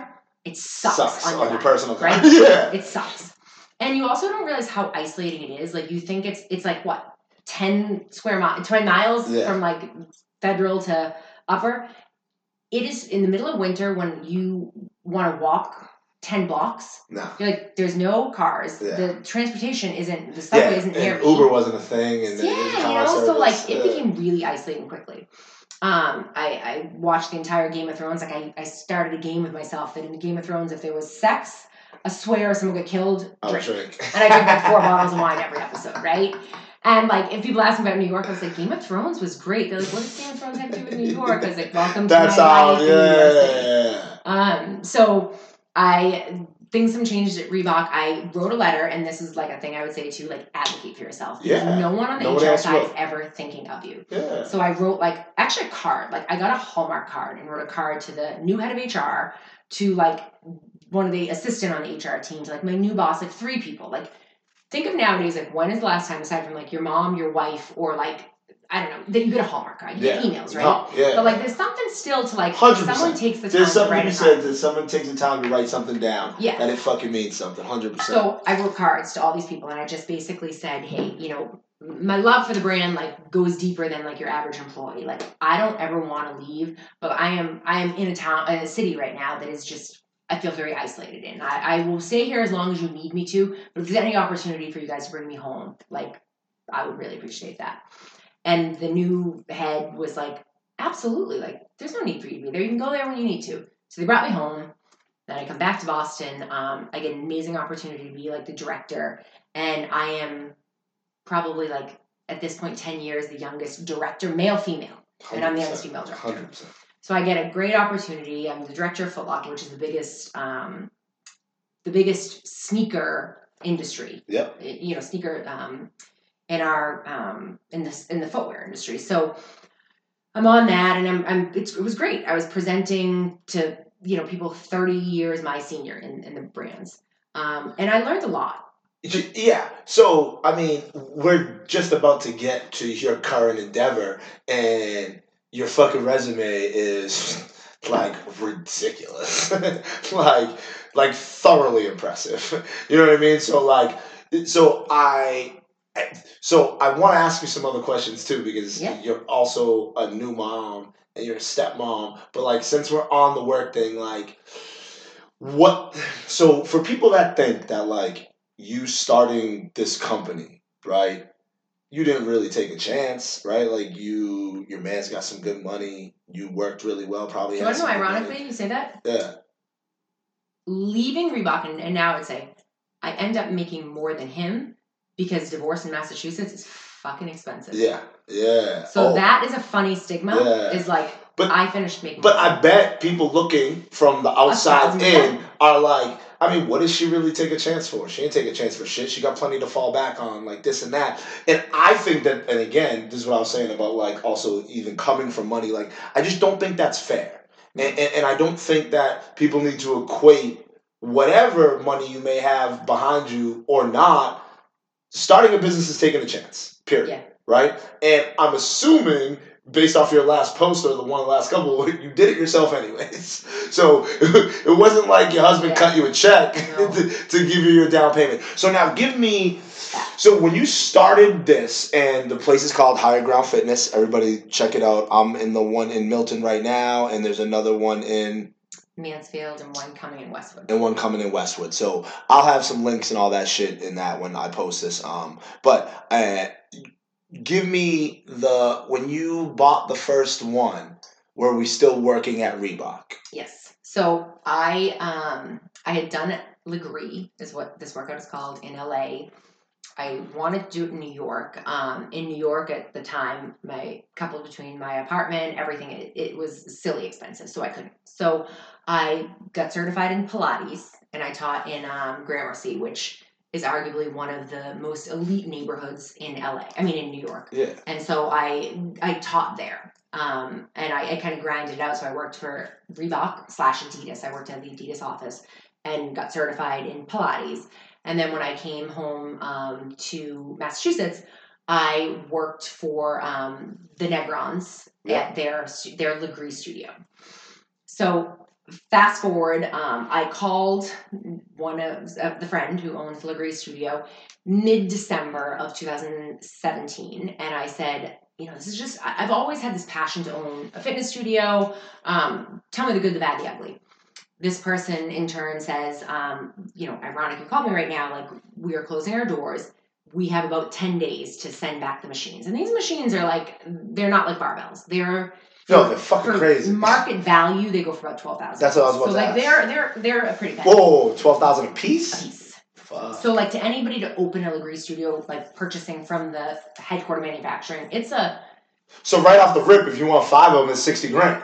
Like that's just for your That's fucking just- equipment. yeah, yeah. Shit. and and like to have a studio, you like our other studio has thirteen. that's right? what I'm saying. So it was uh it was kind of like a jaw dropping moment. Okay, but they were closing their particular studio and offered me a really really great deal. So I had like ten days for them to decide if they were going to send the machines back to the headquarters because you can lease them, you can get a, a percentage back. And I uh, that night after I talked to her, I said to my husband, now my husband of like three months, right? Yeah. um, who like it was a fucking roller coaster, and I'm like, now we're on the Ferris wheel, and then all of a sudden I'm like, you want to go back to the roller coaster? He's like, Yeah, what, are you talking about? Like, I. Darcy, you, you're working at Reebok. Like, you should have this great role. Like, you want to have kids. Like, stop. Probably making a decent dollar at Reebok. Yeah, you know, it was, it was almost like 16 years at that point, Yeah. 15 years at that point. And it's kind of like one of those, like, he just kind of like listened but didn't really hear me conversations. He's like, okay, yeah, she wants to do this now. And that's where it ended. It was like a four minute conversation.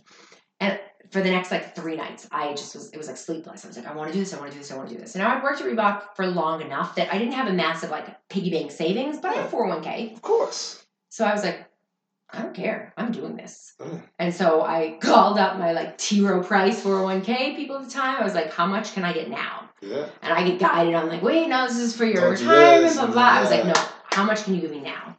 So, Hard withdrawal. So we're paying like the ten percent penalty. We're paying the taxes. bro, yeah, Yeah. whatever. I was so like, you're getting like half. I was like, I don't care. I didn't take it all, but I was like, Yeah. I need to take this to open this. And also, again, so this is what I would say too with people that might want to question is it a risk or not. But you're also banking on the fact that like I'm gonna fucking make a shit ton of money. I'm gonna be good at what I do, so I'm not worried about my 401k right now. Exactly. I will And put this back because like my shit's about to be straight, and I know I'm fucking good, and I have the confidence in myself. So like, let's go. And that's the thing. It's like I didn't know enough at the time about like the full business plan, right? Yeah. But I knew that I was smart enough. I had like a concept different enough, and I, I can get into that. That I was like, bet on me. Yeah. And that is like the number one thing I would say is like, it's not selfish to say bet on me. No, bet on yourself, right? no. It's, it's your life. Hundred percent. No one is gonna like. At the end of the day, you go to bed thinking about you. Your wife goes to bed thinking about her. Your husband goes to bed thinking about him. Like you love that person or your friends or your mom or your dad. But like in the morning you're usually your first thought and at the end of the day you're usually like your first thought so like be your advocate and so i was like i know i can do this and like yes i want to have kids but like and at the time i wasn't even saying i want to leave reebok in five years to open 30 studios whatever it is i was like i have a passion i want to do this and the biggest reason i wanted to do it was because moving to the suburbs i tried to find like a boutique fitness studio i had like thing. all these tantalizing studios that i had worked at or, or had the chance to go to in LA and New York, and now I was like, I don't want to go to a Gold's Gym. Yeah. Like that's just not me. No. It's great for some people, sure. but it wasn't me. So I had this vision that just because you had kids or wanted to have kids and you moved to the suburb, like why did all of a sudden you have to settle for the status Settle quo of like the treadmill or yeah. the the the, blo- the box gym? So I just did it, and I was like, I'm not sure what I'm gonna do. I found like through Reebok networking, I found a moving company that would like get the machines out of the studio and put them in storage until I figured out what the hell I wanted to do. And so now January 1st comes, the machines were picked up, I think on the 31st.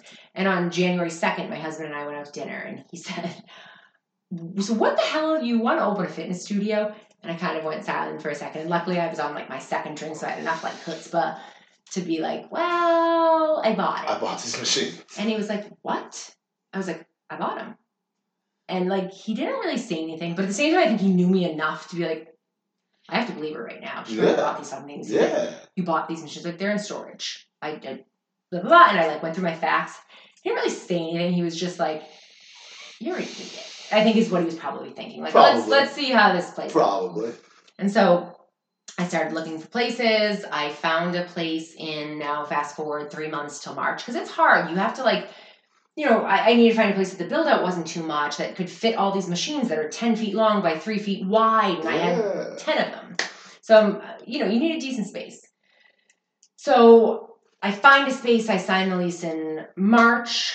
We go on vacation to Hawaii, which was a honeymoon, right? We never really went on one, Yeah. but we took my stepkids Yeah. because like that's what you do when you're a stepmom, right? Like yeah. and it was hard because I'm like, oh, I wanted to go to Greece. I wanted to go all these places. But at the time, I think my stepkids were 13 and 15, and they're like, we are getting married. There's no like mom, my dad, and this new woman who I'm not, you know, So again, I told you like this is what interests me as well. So step parenting to me is harder than parenting, right? That, that that's like my opinion as a parent who've never been a step parent, but I've been close to them. And like when those are your kids, those are your fucking kids. Yeah. So you know what? Fuck you if you don't like what I'm doing.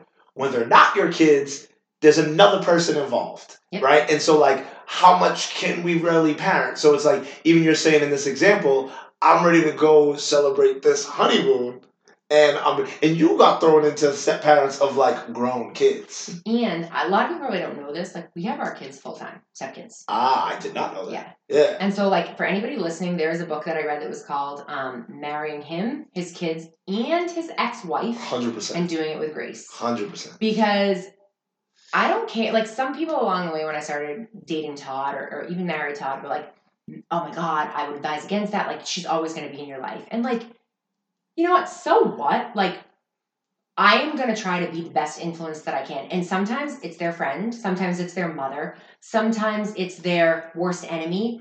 But like it's a balancing act. And if you're not up for that, Don't do Don't it do it. anyways. because like in our situation, things can be cha- things are challenging on the on the other side, Of right? Of course. But like you have the opportunity to like mold two people's lives. It's it for the good. The, you you have the opportunity, good, bad, Yes. whatever you want to do. Yeah. But you have a big opportunity to like guide these children, and why wouldn't you want to help? I mean, I give respect to anybody that's step parent because, like, I always say I'm not fucking taking care of somebody else's kid. So, like, to my friends that do it, to you, I think it's like a whole nother level of the people that do it well and do it right. It's a whole nother level of maturity, right? Because you have to check your own ego at the door because it ain't fucking about you. Nope. And I remember a friend of mine, and he got divorced, and I thought it might be tough with his wife, and I ended up talking to his ex-wife because she was actually a really good co-parent and actually a really good ex-wife. And like I was like, oh shit. And we were talking about it, and she had said to me at one time, I realized at a certain point it wasn't about me, It was about the kids. So like, let's do what's best for them and check my ego at the door. So like, if you can do that, and hopefully everybody can, it's not as complicated, but that's still tough. And again, all of a sudden, from someone like never having kids, and now you have a couple of what fucking preteens, Yeah. a couple ten year olds, or whatever the fuck they were at the time. Yeah. Like that's crazy. I would say to anybody who's dating someone who has a kid, married, not whatever, if you can answer this question in the way I'm going to give the answer, you're walking down the street, your stepchild is behind you, trips you, you fall. Your husband, who you look at, or boyfriend, who you look at, for help, like your your kid just tripped me, goes to your kid, goes to the child, and hugs and consoles the child instead of you. You have to be okay with that. Yes. And like, if you're not, you either have to check yourself Yeah. and realize that that's their That's their- priority. Yeah. and second, that like you have to be okay with being number two. And that's not Yeah. an insult No. to you. no. It's just as you as a dad, you become number two anyways, right? So like whether wife or you're number two. they already have that and you don't. So you have to and but that takes a lot, right? Because if you don't have a kid of your own, you don't understand what it's like that like everybody's now number two. Right. Yeah. But at, when you are the step parent and you like at, when I only had my stepchildren, yeah. it is so hard to understand how is this guy that on Friday and Saturday is you, and all of a sudden the rest of the week they're not you. Yeah. That is it's tough. tough. It yeah. tough. Yeah. But like realize that it is still you. It's just like if you can be that person to provide them love, you are going to be the best support system for your husband or girlfriend or That- wife because they don't have that anymore. All of a sudden they saying. went from co-parenting to not and they're trying to navigate that. Yeah. So if you can be their ally and help them, you become gold to that person. Yeah, it's it's it's a it's a wild dynamic that I don't think enough people kind of talk about or really realize as far as step parenting goes. And like I said, there is the closest to me and hey Jay, how you doing? We'll talk about you for a second. Like, and he's divorced and his fiance now. And he started dating Lenny. Lenny was like 26, 27. And then, like, by the time they're serious, she's like 28. And she has, like, a couple four year olds that aren't hers and like I watched her like try to maneuver through this, and like I, I don't know, I just have a ton of respect for it. And like when you end up jumping into when the kids are older and the kids have fucking two cents and something to say, so now it's like a whole nother thing. Like you're also maneuvering these kids' feelings. Right. They're not like three year olds or four year olds. Like these are like full, not full blown adults, They're but like humans. full blown humans that have a way. So now I need to also make sure that you like me, but also like if you don't, you're going to fucking respect me and like try to like manage that. And now layer in when you two have kids. Yeah. So th- all right. So uh, wait. So you, you buy the you buy Yeah. the fucking machines. So I you, buy the you get the spot. I get the spot. I go out to dinner with my. Well, I get the. I buy this. Uh, I get the spot, and then um, I'm kind of moving on that. We go to uh, Hawaii, and like day two of Hawaii, I um, my ladies out there will understand. I get like a, a UTI from a wet bathing suit. Probably too much information, but I have to go to like urgent care, No right? such thing as TMI. just to just to get a little prescription for that. And they do your like you have to pee in the cup, and then they do the dipstick to see what it is, and I'm like, wow, you're pregnant. And now, I didn't realize like uh, the timeline. Obviously, to me, isn't as on point. Right. So like I knew you had the kids fairly recently or, or fairly close to opening the place, but I didn't realize you had just like got the lease and hadn't even really like, opened the place yet. April, I found out I'm pregnant, and like not to digress, but like there was a lot leading up to the pregnancy. Like I um and like We talked about this before. And did you do IVF? so no i I, I so I with my eye thing I had to freeze my eggs Yeah. because I had to go on chemotherapy medicine for my eye.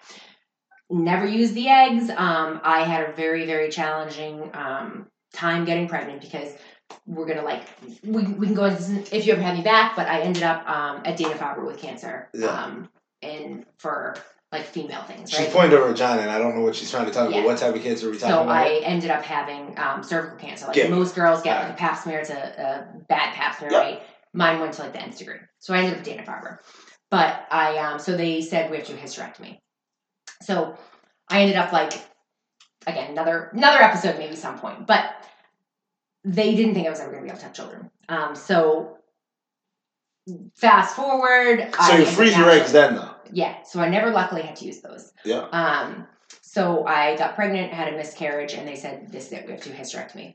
Um, and then because of the miscarriage, they said somehow, like the doc said, usually I never get to give this good news, but during this pregnancy that you lost, and I lost pretty late, I lasted at 12 weeks, um, they were like, there is no signs of cancer anymore, which was amazing. Doesn't happen.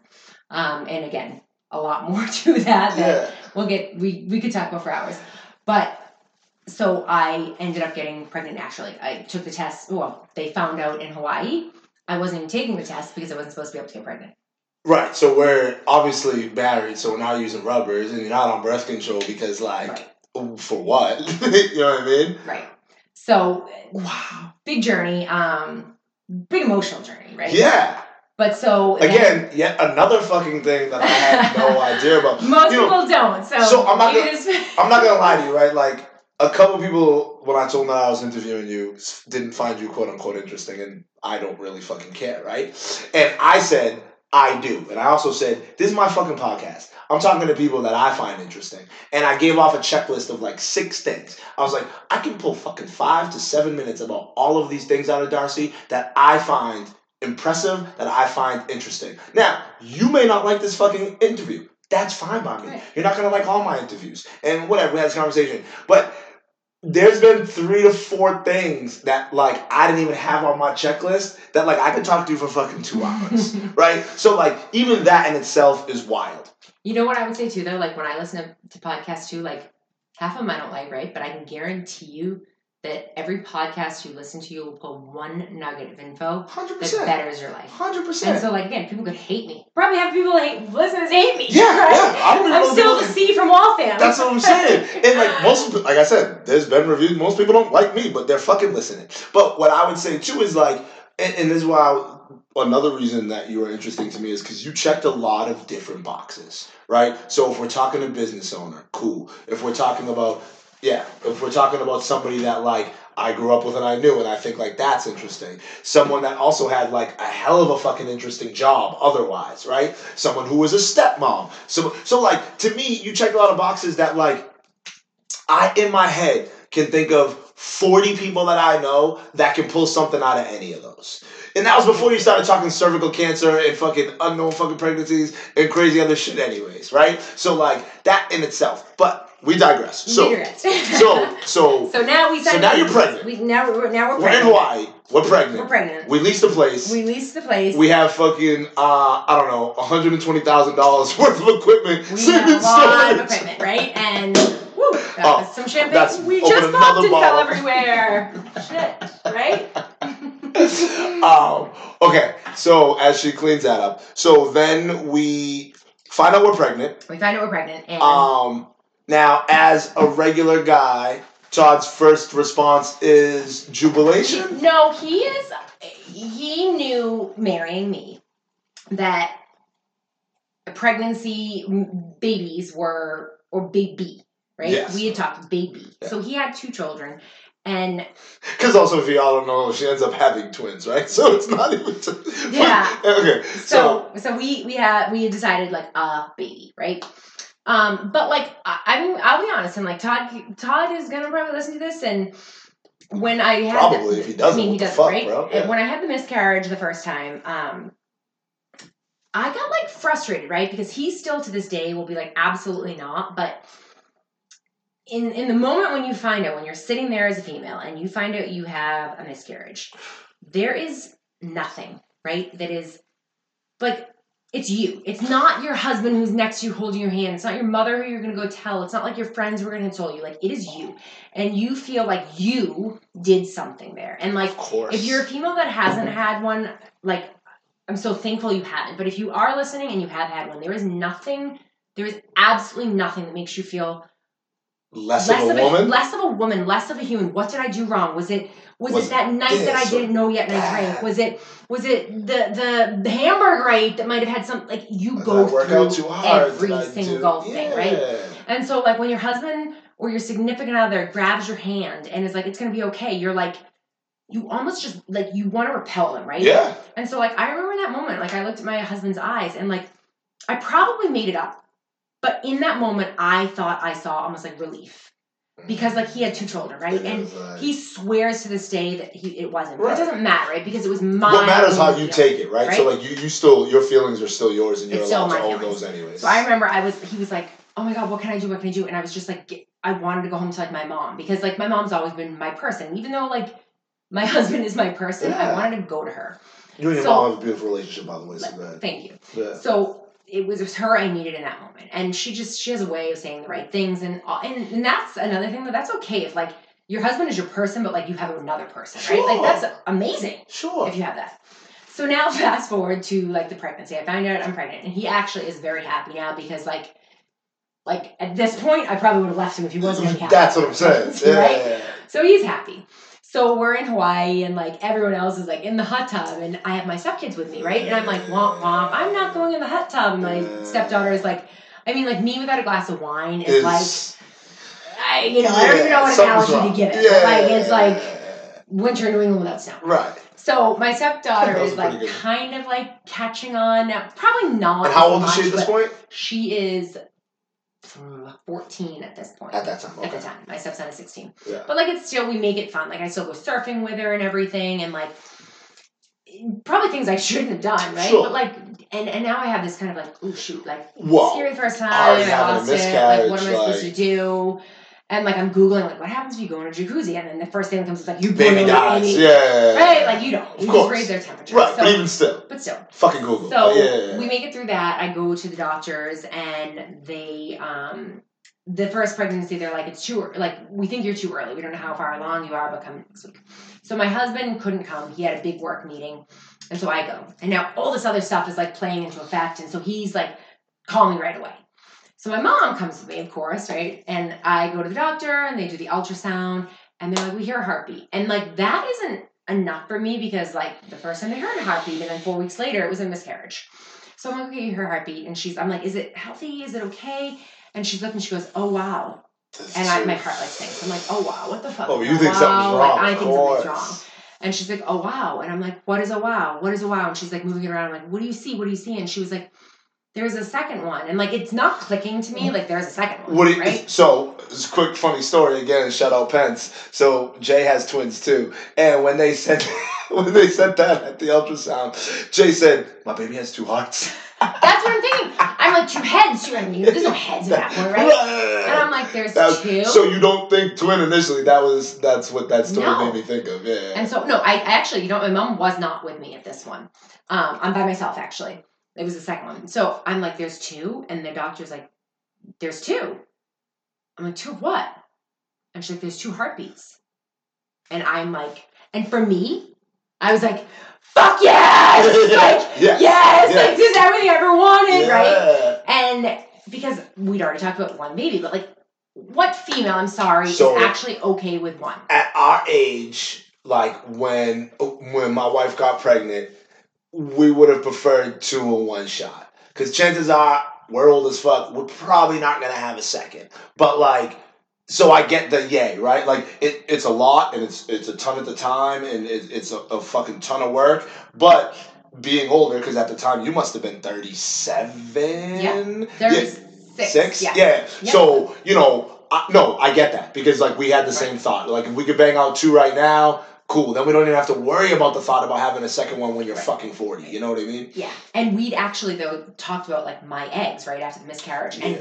we had like his my version was like okay they're there if we need them. His version was like, but the chances of twins with eggs are higher. Higher, so, so, like let's go that route. let's not no let's not oh. like let's not. He was like He was on the Princey, one. more he was baby, on the one. right? Yeah. So he's like let's not. yeah. And I'm like, but with everything that went on, like I don't even know if I can get pregnant. So anyway, so he calls me at right after the the um and you know me like this interview. I mean, probably on Yeah. what an hour and a half. Like Yeah. yeah. I'm like, and he's like, how'd it go? I'm like, good. He's like, how'd it go? Like Darcy, what happened? Because I thought also to to back up for a second when they did my levels in Hawaii after they found out I was pregnant, they're like, your levels are really low. Low HG levels Yep. usually are not positive signs. Yep. So I went into this saying, don't come with me. I don't think this is a viable pregnancy. Yes. Like I just had that. I had the negative Of energy course. going in. And so he's like, "Is everything okay?" I'm like, "Everything's okay." He's like, "So the baby's okay?" I'm like, "No, the baby." The, the, and I was like, "Bleh, bleh, bleh." "I'm like, the babies are okay," and he didn't even catch on. Yeah. And he's like, "Darius, why are you being so weird?" And he's in the finance meeting. I can hear them in the background being like, "Todd," Uh, and I'm like, um, and he's like, "Darius, what is the matter?" I'm like, "We'll just talk at home." He's like, "Darcy, what the fuck is the matter? Like, you never don't." yeah, that's not gonna matter?" fly. Yeah. And I was like, "There's two." And it was two what? to So what? I'm like, yes. I'm like, there's two babies. He didn't say anything. George, nothing. Silence. He says, I have to go back into finance meeting, right? And I am like, ah! Oh my god. And now I'm at my mom's house. I just told her about twins and we're like hugging, jumping up and down, like, my god, it's twins. And so I get home that night. The doctor did say to me, you know, I just want to warn you. Usually, early on in twin, pre- twin pregnancies, like there's there's a lot of factors. There's Yeah. invisible twin syndrome, which like one, One twin, like eats the other fucking literally, twin. right? Yeah. Without getting into a Hundred percent. Yeah. So I find myself going home with his like quietness, almost like saying things out of my mouth of like, well, they don't they don't know if it's gonna be two, and he hasn't said anything. So like, you know, if we asked him now and you ever interviewed him, he'd be like, I never said anything. yeah. negative," 'cause he didn't. Yeah. He just didn't say anything. But again, like we have our own thoughts and how we interpret things. So Right. it's like you, Yeah, that's still what it is. So every time I tried to talk, it was probably like a good week and a half where like we danced around the topic, but we never really said anything, right? And so then I was like, "Are you happy?" And that's like a loaded question for a 100%. stepdad, right? Who already has, I mean, not a stepdad, for a dad who already has two It's a fucking loaded question, anyways. Right. And uh, and and so it, I would say this, like it wasn't like for him, it wasn't heaven on earth. Like we had two children. For me, it was like that was like what I'd always wanted. And so it took a while for us to like dance to the same like beat for yeah. And so like we get there, right? And now, but we still hadn't told my stepkids that we were Yeah. pregnant. And so now we like fast forward to I'm like six months pregnant, five five or six months pregnant. Oh, that's how long you waited to tell them? Yeah. Oh, But so shit. like now I've signed the lease, right? I'm like, fuck, I have a fitness studio company, I'm Yeah. pregnant with twins. So we like keep moving forward with that on like the side. So side, I'm opening a studio, full time job. Then we like and you're still working at Reebok. still working at Reebok full time, traveling. No one at Reebok knows because my husband works at Reebok. I'm like, what what do I say? Like as soon as I tell And Reebok, again, life time out. You're a fucking beast, yo. Savage. Like, So we go to Martha's Vineyard, and I'm six months pregnant at this. And like honestly, like let's leave this in because it's important. Because if anybody's listening, is important from like a stepdad's point of view. But like this was like probably the hardest day for a long time in my husband and I's life. So we're we're at the Cape and we're in we take the boat to Martha's Vineyard and we decide we're gonna tell my stepkids there. And like again, you have this idyllic view of what the kids are gonna think, right?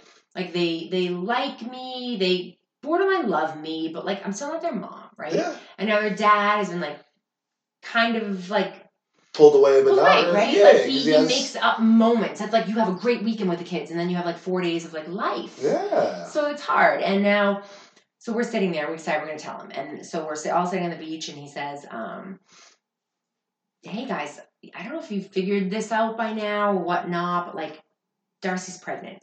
And they both are kind of like, "Yeah, we know, right?" And then he's like, "But what you might not know is that she's pregnant with twins." Now my stepdaughter gets up like the roadrunner and starts so excited, spinning in circles. Like she's like, "Oh my god, oh my god, oh my god!" like my stepson is like excited, but he's like, "What are you guys having?" And my husband says, "Well, we're not really sure." Uh, because at that point, like they tell you what they think, but if you do a, a genetics test, they with twins, if it's two boys, they can say we know there's a boy because a Y chromosome shows up, but they can't definitively say until they can actually see everything. Now, by six months, they should, but they they said that one of my sons had this thing potentially called like IVP, which or invisible invisible penis syndrome. He has a penis, but- right? That was like that was something again for another episode. But yeah. supposedly he had I, I invisible penis syndrome. Which is that's So, hysterical. I didn't even know heard that was a thing, right? Yeah. Um, so we think it's two, but we don't 100% know at the time. So my husband says, like, well, we think it's two. And my stepson goes quiet. And then he says, um, well, maybe you'll get the son you always wanted, 50 50 shot now. And like, are you kidding me as a father? Like George, you have a son. Imagine he said that to you no. at 16 years old. Yeah. When you're having a baby with another woman yeah, who's not their mother. Yeah, that's a fucking. Like when I say one of the saddest trips back, which should be a happy moment, right? We're, we're on the boat back, on the ferry back to Cape Cod.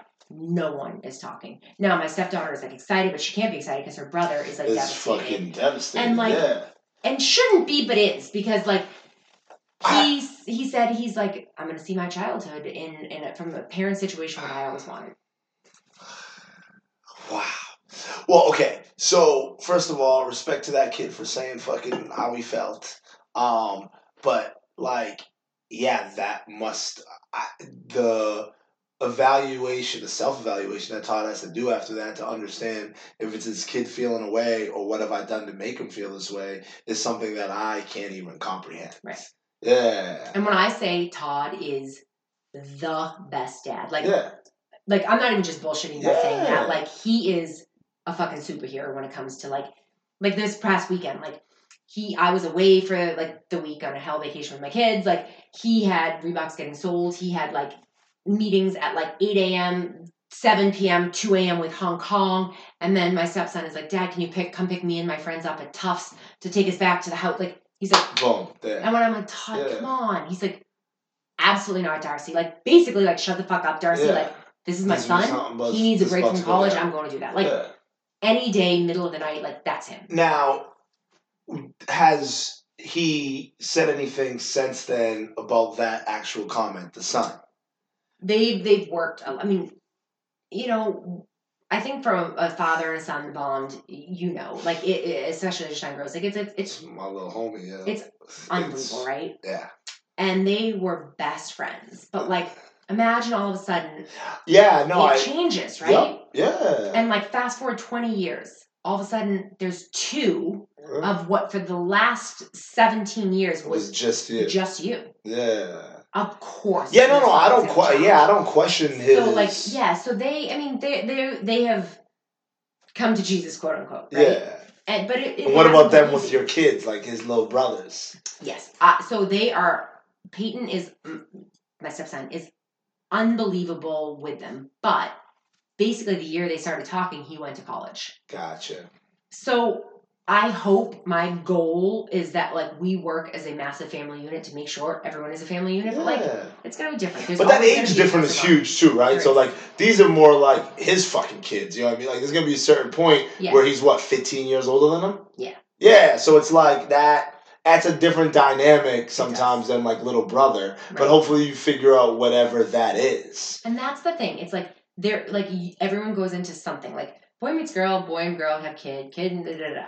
Like step children, step family is a different nature, but like there is no script, No. and that's like the best. no. That's actually a wonderful part about it. Sure. You're writing your own story. as we go. Yeah. and like that is kind of like the the the nutshell of my life probably so far is like there is no this is how it's supposed to go No, and you fucking have done a lot in many different ways.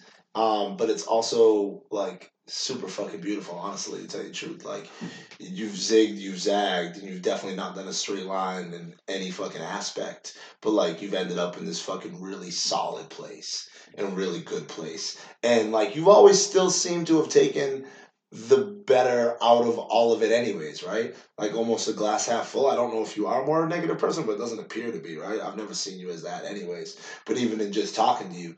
Um, but yes, so we've fucking gone way over like other shit. But um let's lock back into the place, right? So we open the first studio. so even the first studio First studio successful, I'm pregnant. It, the first studio is successful with an asterisk like Yep. it, I, I had no idea how to be a business owner Of i had a course. business plan i had like an idyllic view i had this mission statement that basically was our kind of hashtag which Yep. i was still figuring out at the time what the fuck is a hashtag right Sure. it was escape to higher ground. Um, Okay. Like metaphorically, symbolically, that. a little bit. Yeah. I probably never even noticed that hashtag, but that's pretty good. And kind of along the lines of the sense of like physically, the machine is. Darcy like, out here low key getting me fucking drunk on right? We've already crushed a bottle of wine. Yeah. uses the, Half a um, bottle through a fucking champagne. I know, Um, champagne. but okay, so your mission statement. The mission statement is escape to higher ground, um, and I probably have it written somewhere, but the essence of it is um, challenge your status quo Mhm. and escape to higher ground.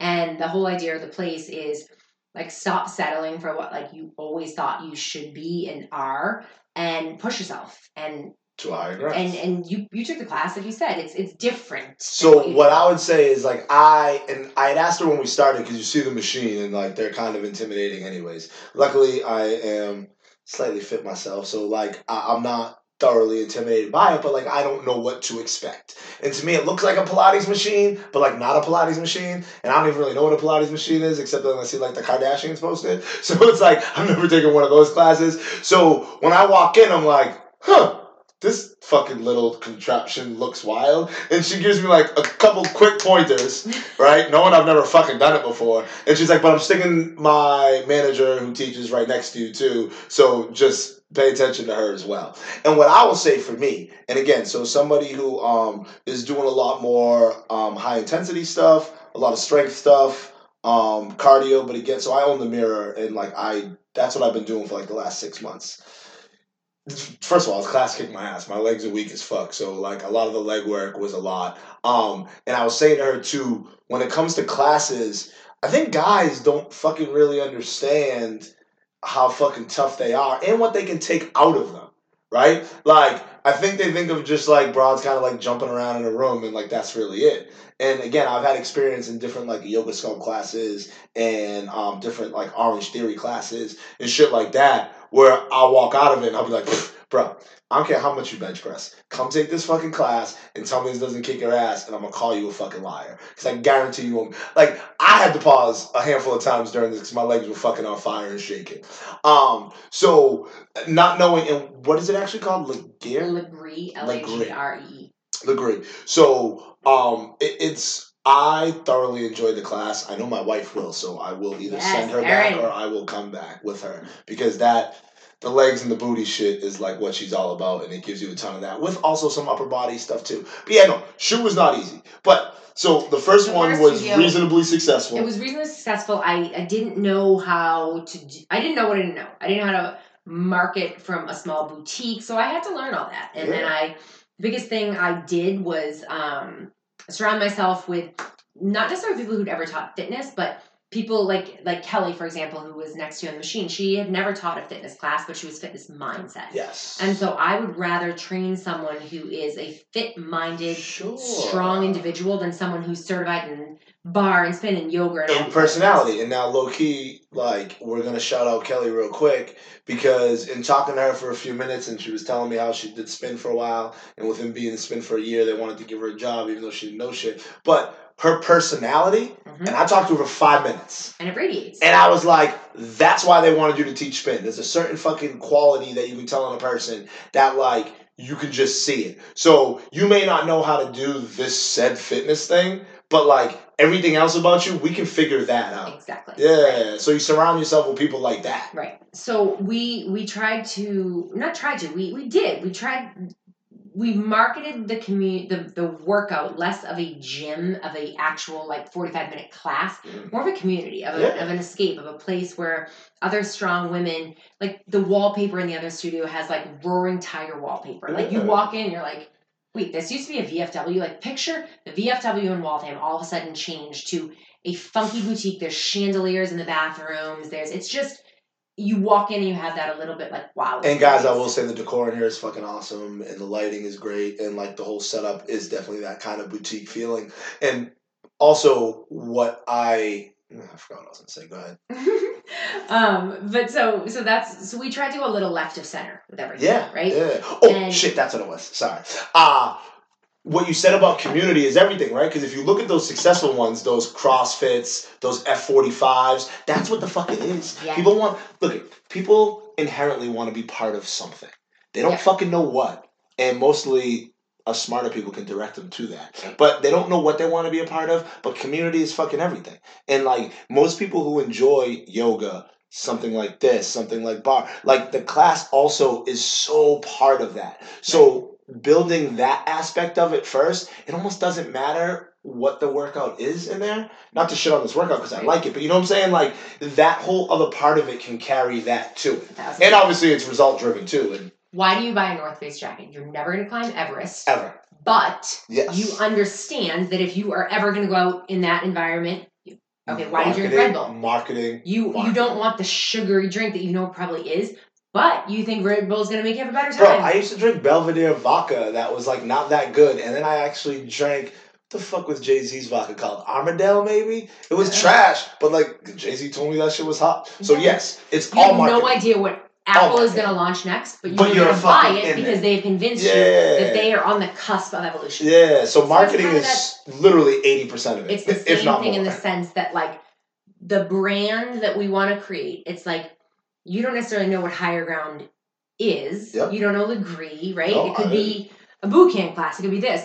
But like if you can believe in the message that it's Mm-hmm. going to take you to a next level spiritually, mentally, physically, like a community, enlightenment, that like why wouldn't you want Then why wouldn't you right? And it's not a marketing message. Like we really No, have the tangible Yeah. evidence to like take you there. Yes. But it's if you can if you can tell if you can convince someone that they're going to a next level, Yeah.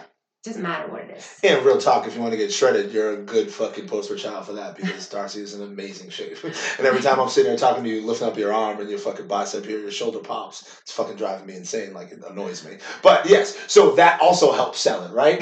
like this is how the fuck I get down. Come with me. But it's funny because a lot of times people won't give you credibility until you have the backstory of like, I have kids, I have twins, I have this, right? And that's that's tough and but it's real. And so like what you said, there's like proof in the pudding of like, if I was 24 years old, no kids, no journey, and was like, come do my class, and I'm flexing my bicep, you can't see me, but like it's tough because Yes. like at 24, our bodies are just different, Different, right?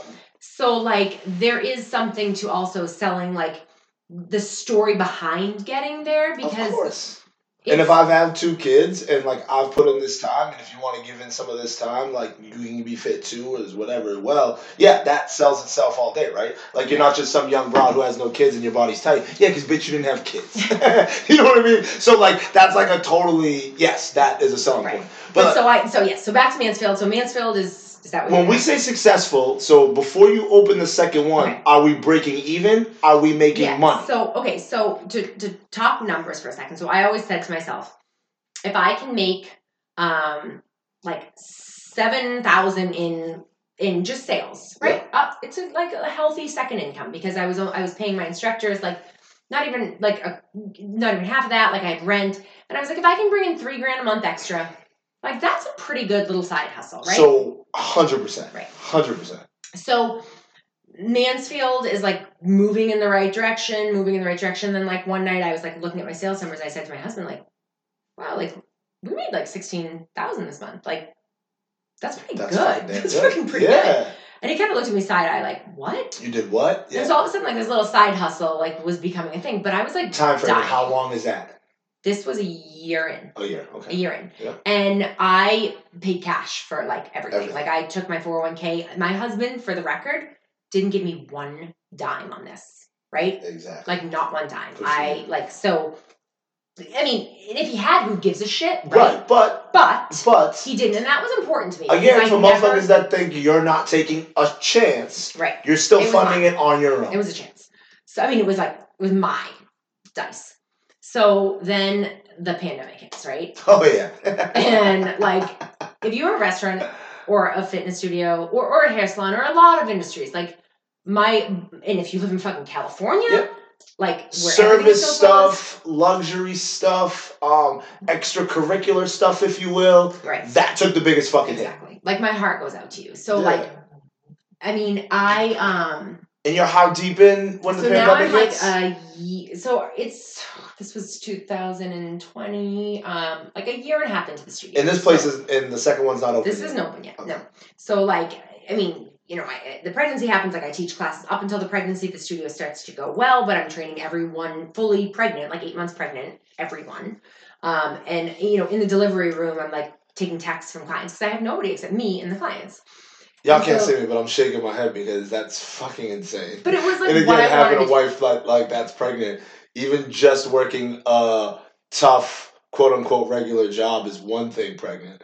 To be overseeing a company, big, small, whatever, pregnant is fucking insane. And it's a fitness thing. So, like, I'm still out here. And again, shout out to my wife, babe. I love you. Like, my wife worked out until 38 weeks, but like, that is crazy. Like to be teaching that and taking all that on in yourself. But anyways, okay. I mean, So- it was it was it, it was well, there was no option, right? What it was. There was no option. So like now, the pandemic hits. I remember watching the news and like the numbers are coming, and we it was that tough decision like, do you wait until they make you close, or do you do like because at the time it was like do the right thing, the right close, thing. right? Yeah. Like flatten the curve. yeah. And I'm like flatten the curve, flatten my bank account, right? Like it was it was tough because absolutely you want to do the right thing, but then there's this life. What do you- fucking life? Yeah. So I remember like sitting on the couch and I'm like crying to my husband, and he was not having any of it. He was like the tough love approach he took with me. Stop, Darcy. Like you're gonna be closed for two weeks. You have to do this.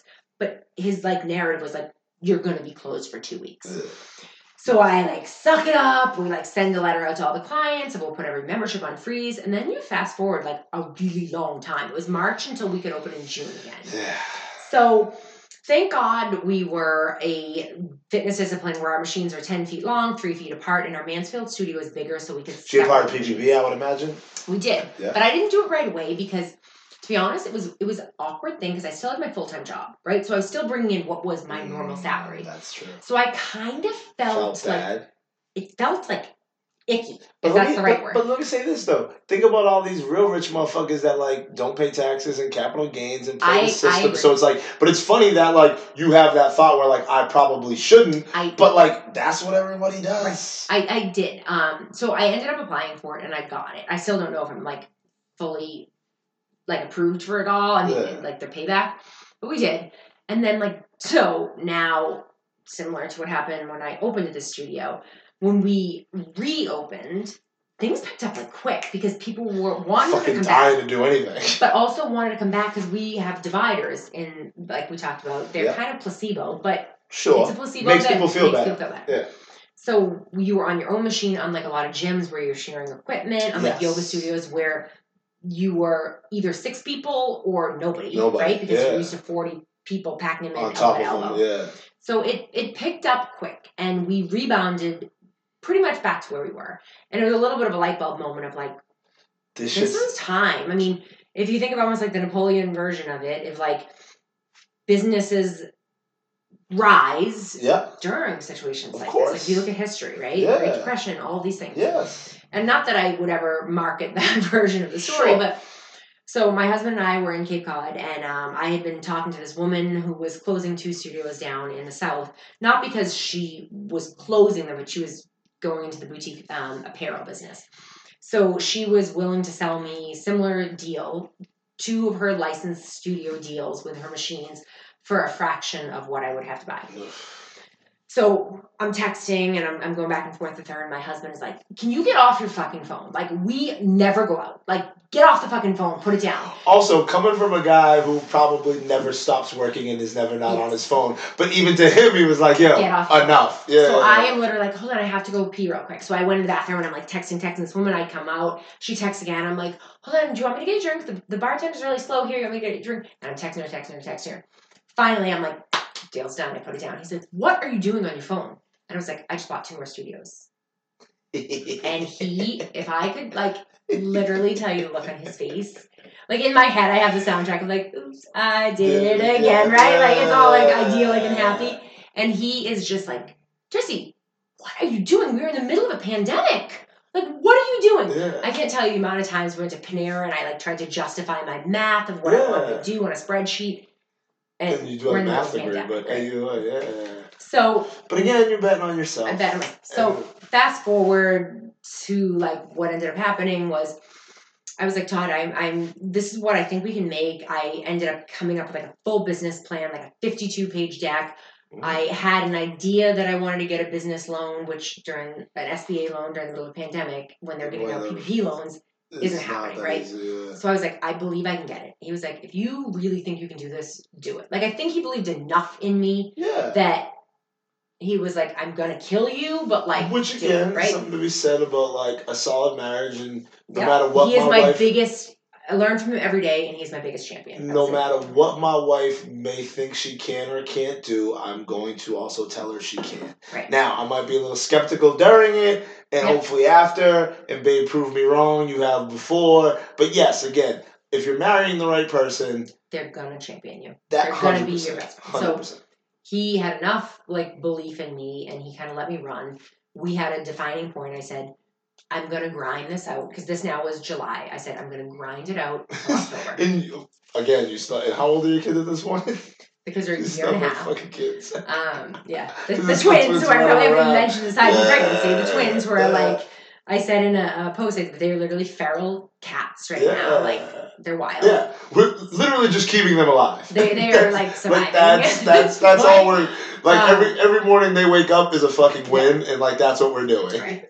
So in July, um, I decided I'm gonna like just do it. So we, I decided to open Milt. I signed a lease for Milton. I signed a lease for Westwood, which is not open yet. Um, but grinded out for a few months trying to figure out the place we're sitting in right now. Um, and we opened, and in um, Yeah, when did you open this one? In what month are we in now? Um, Right now we're in it's it's open. It's April. Five April, weeks. April, it's been open April. five weeks. Now. Oh, that's it? Five weeks.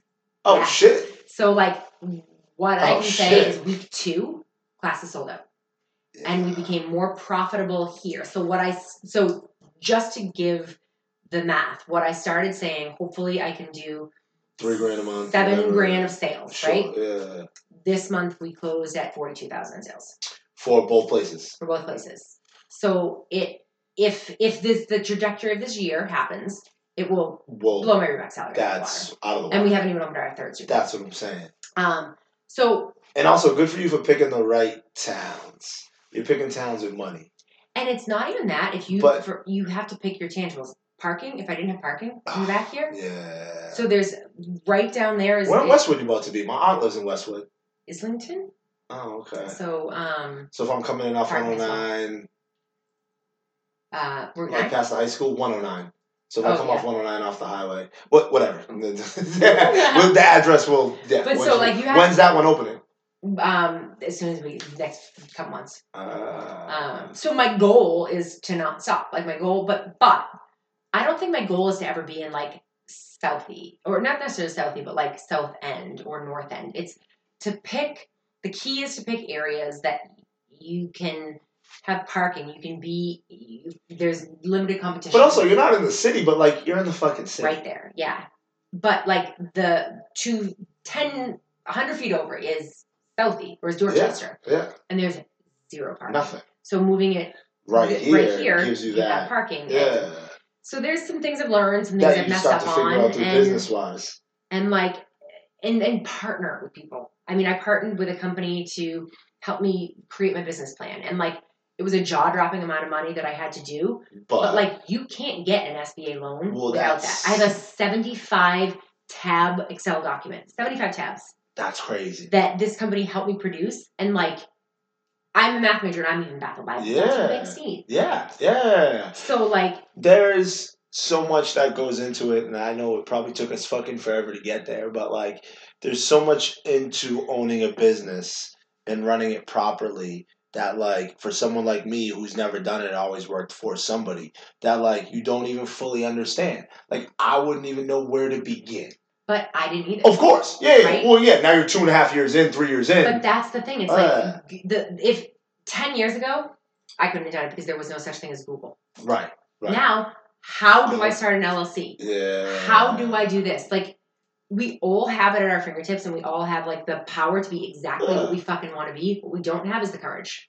Yes. Or also the passion, right? So depending on what it is, and that's what you need to eventually fucking figure out. Yeah. Um, so that's and again, this is why I like we have now been talking for an hour and forty five minutes. I don't know how much of this I'll use, but I don't also know what I have to fucking cut. So shout out to my little cousin Gracie because like I'm gonna let her edit it. Now this is a twenty year old girl who does not know you, who does not know anything about us and I'm gonna have her edit it to tell me like what would you take out because I wouldn't fucking take out anything, right? and you know what, motherfuckers, if you have to listen to this in two or three like different times, you take a half an hour at the time. I think there's so much fun and information in all of it that like if you don't listen to the whole thing, I feel like you're genuinely treat like cheating yourself. But that's just me personally, and again. You may not agree with me, but fuck you, whatever. Listen to the next one. Um, all right, so this is the one here. Place is making money. We're gonna open the next one. How many employees do you have right now? Um, so we have there is about 13, 14 with another like five or six training right now. Are we offering like health insurance and this like whole aspect of that? No, so within the within the like fitness industry, most I will ask her with most Yeah. of our team that works for us has other jobs. Other Some jobs. don't. Agree. But my whole thing is I don't ever because this is how I started here too. Like aside from like my manager Kelly, we met. She does health Yeah. insurance. She it's her it's her full time job. She's Yeah. fucking amazing. Um, and I have a lot of other people who, as we grow, I would love to build from within because that's always my thing. Like one, if you're if you're female, you fucking have the upper leg, right? Always. I mean, if if a male wanted to come work here, awesome. Like Sure. we need male instructors, but like. I I, mean, it would be a I grew up enough in an industry that was male dominated that I had to play in boys club that like I want to create a girls club. Yes. Like I'm creating the ultimate girls. And club. again, also why I'm talking to you right now, because like I said, with me and Darcy, we were talking before, and I champion females so much. So like I thoroughly support that, and it's almost like, I mean, not quote unquote like affirmative action for Black people with Black business, but I think women-owned businesses the same respect where like these motherfuckers have run shit for so goddamn long. So it's like I don't think there's a white guy that needs you to give them an opportunity. No. I mean, in sure, I'm sure there is, but like in general, like I like that. You know what I mean? Just like in black business, they hire black, or in Hispanic business, or Asian. Like I, I think that the way that this country was built, like you need that. Yep. So if you're gonna carve out a little niche, and I'm gonna hire fucking 25 badass bitches to do this job, yeah, that's what we're gonna do. And and you said something earlier too, like way back when we first started talking. You're like when we were young, like girls didn't dress in crop tops in this now, right? But like there's also something to that like thirty to forty five year old female that like unless they are like ripped, they're still probably not comfortable rocking that look, Uh-huh. right? So someone asked me one time, like, what is your what's your biggest unlock with like what this has happened? And I was like, the sports bra. And I'm like, what do you mean? And basically, in a nutshell, a lot of women come in in a Hanes t-shirt, right, or a husband's t-shirt, or like a, just an oversized of their version of a t-shirt, or Yeah. maybe it's a tank top, but it's still probably oversized, Yeah. right? And the moment that they, not for the person to the left or the right, but still they know they're looking right. Yeah. The moment that they look themselves in the mirror and feel comfortable when they're like Just hot, they're probably not taking it off at the first moment of class, Yeah. but halfway through class, the moment that they feel comfortable, because it's not about the heat, it's about the self-image in the Hundred percent. The moment they feel comfortable taking off their shirt and looking at themselves in the mirror in a sports bra, Then that's what I did. fuck yeah. Yeah. Fuck yeah to me, fuck yeah to you, fuck Yep. yeah to the instructor. Like, that is unbelievable because it doesn't matter what's between the bra and, And the, the the sports No. line.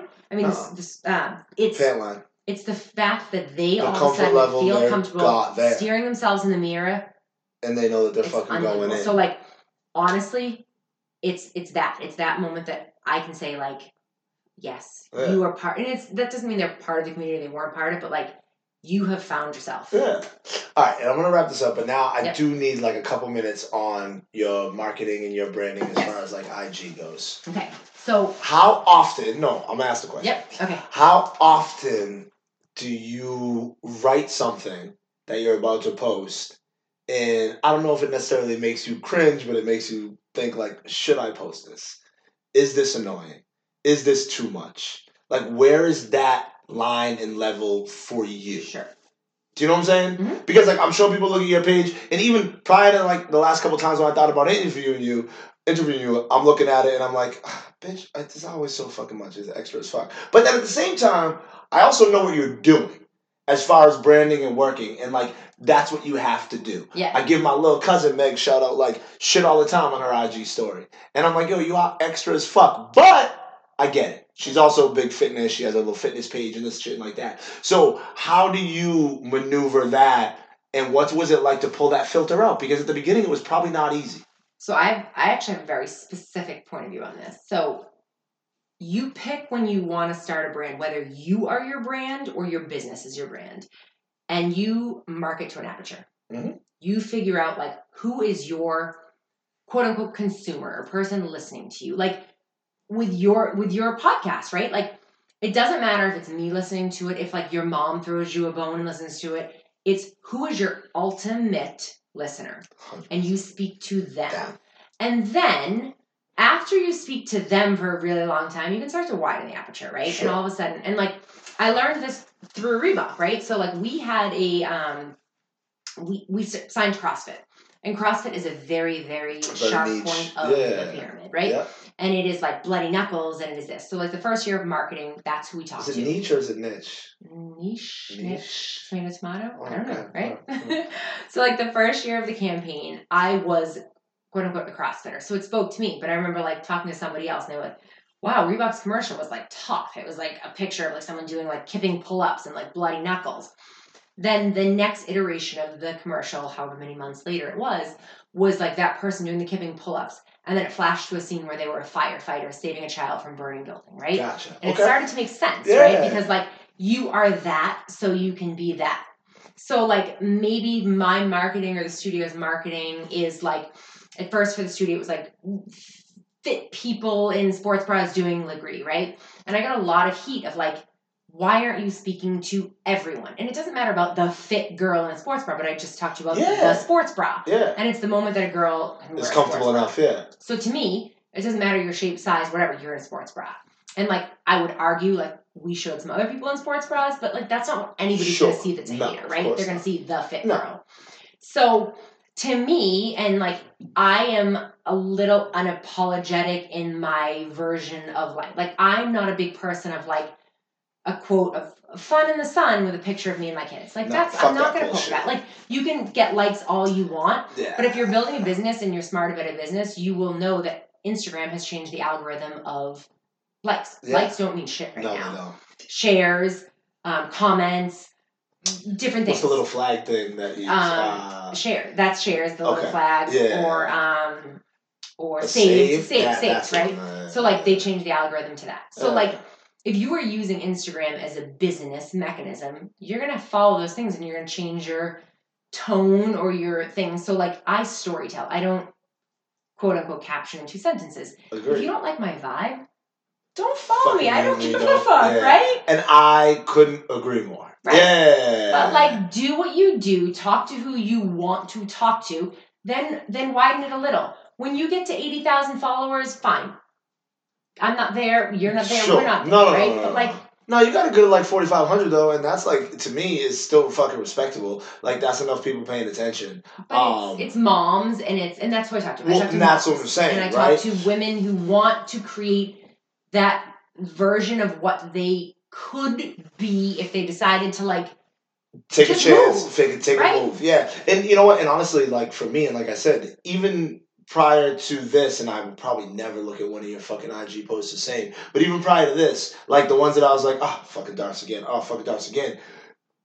I would actually still stop and read some of them, and then I would still be like, "Oh yeah, I get what she's doing though." So, and again, I might not be the person that you're talking to. I'm not the point of your aperture, but I might fall down like one of these sides as that aperture comes down, right? So it's like I, but I also give people credit because I will say, like, you are unapologetically you, right? And like, we, and again, I'm gonna have to fucking talk forever, but like, even the shit about the trip you just took, I feel like as a parent who's not a step parent, I did read the whole thing and I was like, you know what? Yeah, not every fucking trip is great.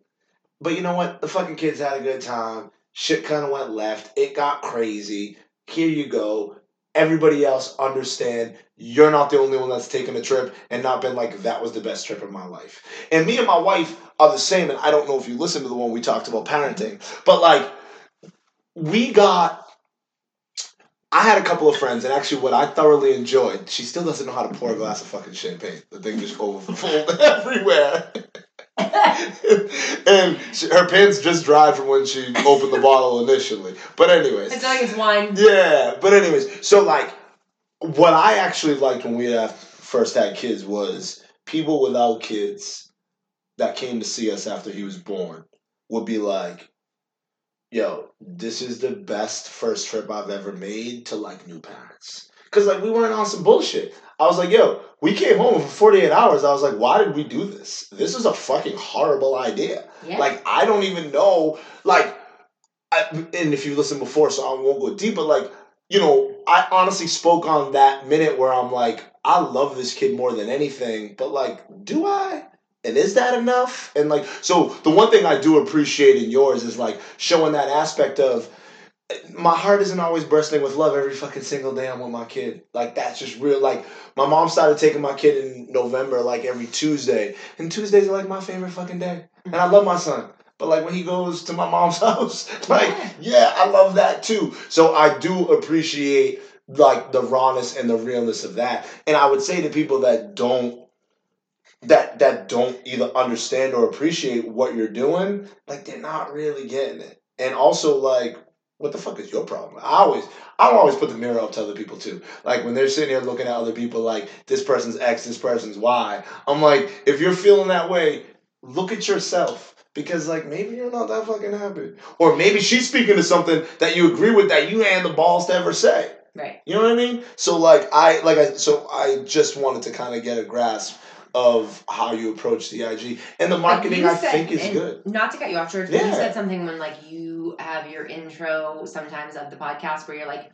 I don't know what this is going towards, but like maybe it's just for me, right? Like, why hate on something?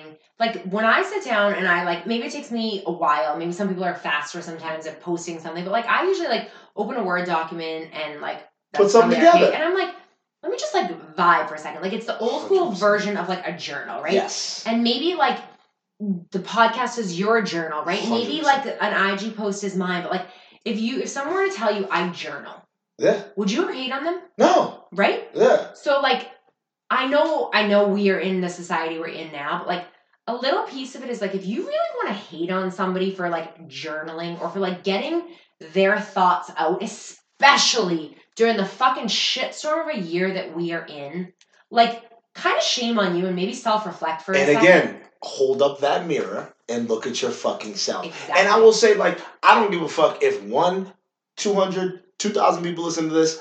I have enjoyed it. So even when I was driving down here today, I was like, all right, I might get like a little bit out of her out of this. I'm looking forward to the workout. I think I have like an idea of like how it's gonna go. I think I'm gonna enjoy it. But you know what? I've already asked her, and this is kind of what I wanted to do, so I'm gonna do it. Oh, been fucking thoroughly more than I could have asked for, right? Like I, I and again, and, and you know, I'm not out here making money on my podcast. Like motherfuckers don't even listen like that. So it is genuinely something that I do, and you know, I get mad. Sometimes I take longer than I want to put out another one. But then every time after I do one, almost like every time you probably take a class or you work out, I'm like, oh yeah, I fucking enjoy that. So like, even if this just sat with me forever, like, I, and this is a conversation I would like to have with you sitting at a dinner, just having a drink, anyways. Right, so like that is just something that I would enjoy, and I would have came out of that dinner and I would have thought, "Fuck, I should have recorded that." right, like I had lunch with this dude from work, and he has a great story, and I told him my only problem when we left was that I didn't record that. You know what I mean? So it's mm-hmm. like that's what I do, and whoever consumes it consumes it. But you know what? It makes me fucking happy. you know what I'm saying? Yeah. And like it also gives you an opportunity to, for anybody that may think Darcy would have been fine. Darcy's extra as fuck. What does Darcy have to fucking say? Darcy's never went through anything. If you listen to this, I just hope it makes them stop and realize stop looking at motherfuckers like that. Right? Like everybody is so much deeper than you even know.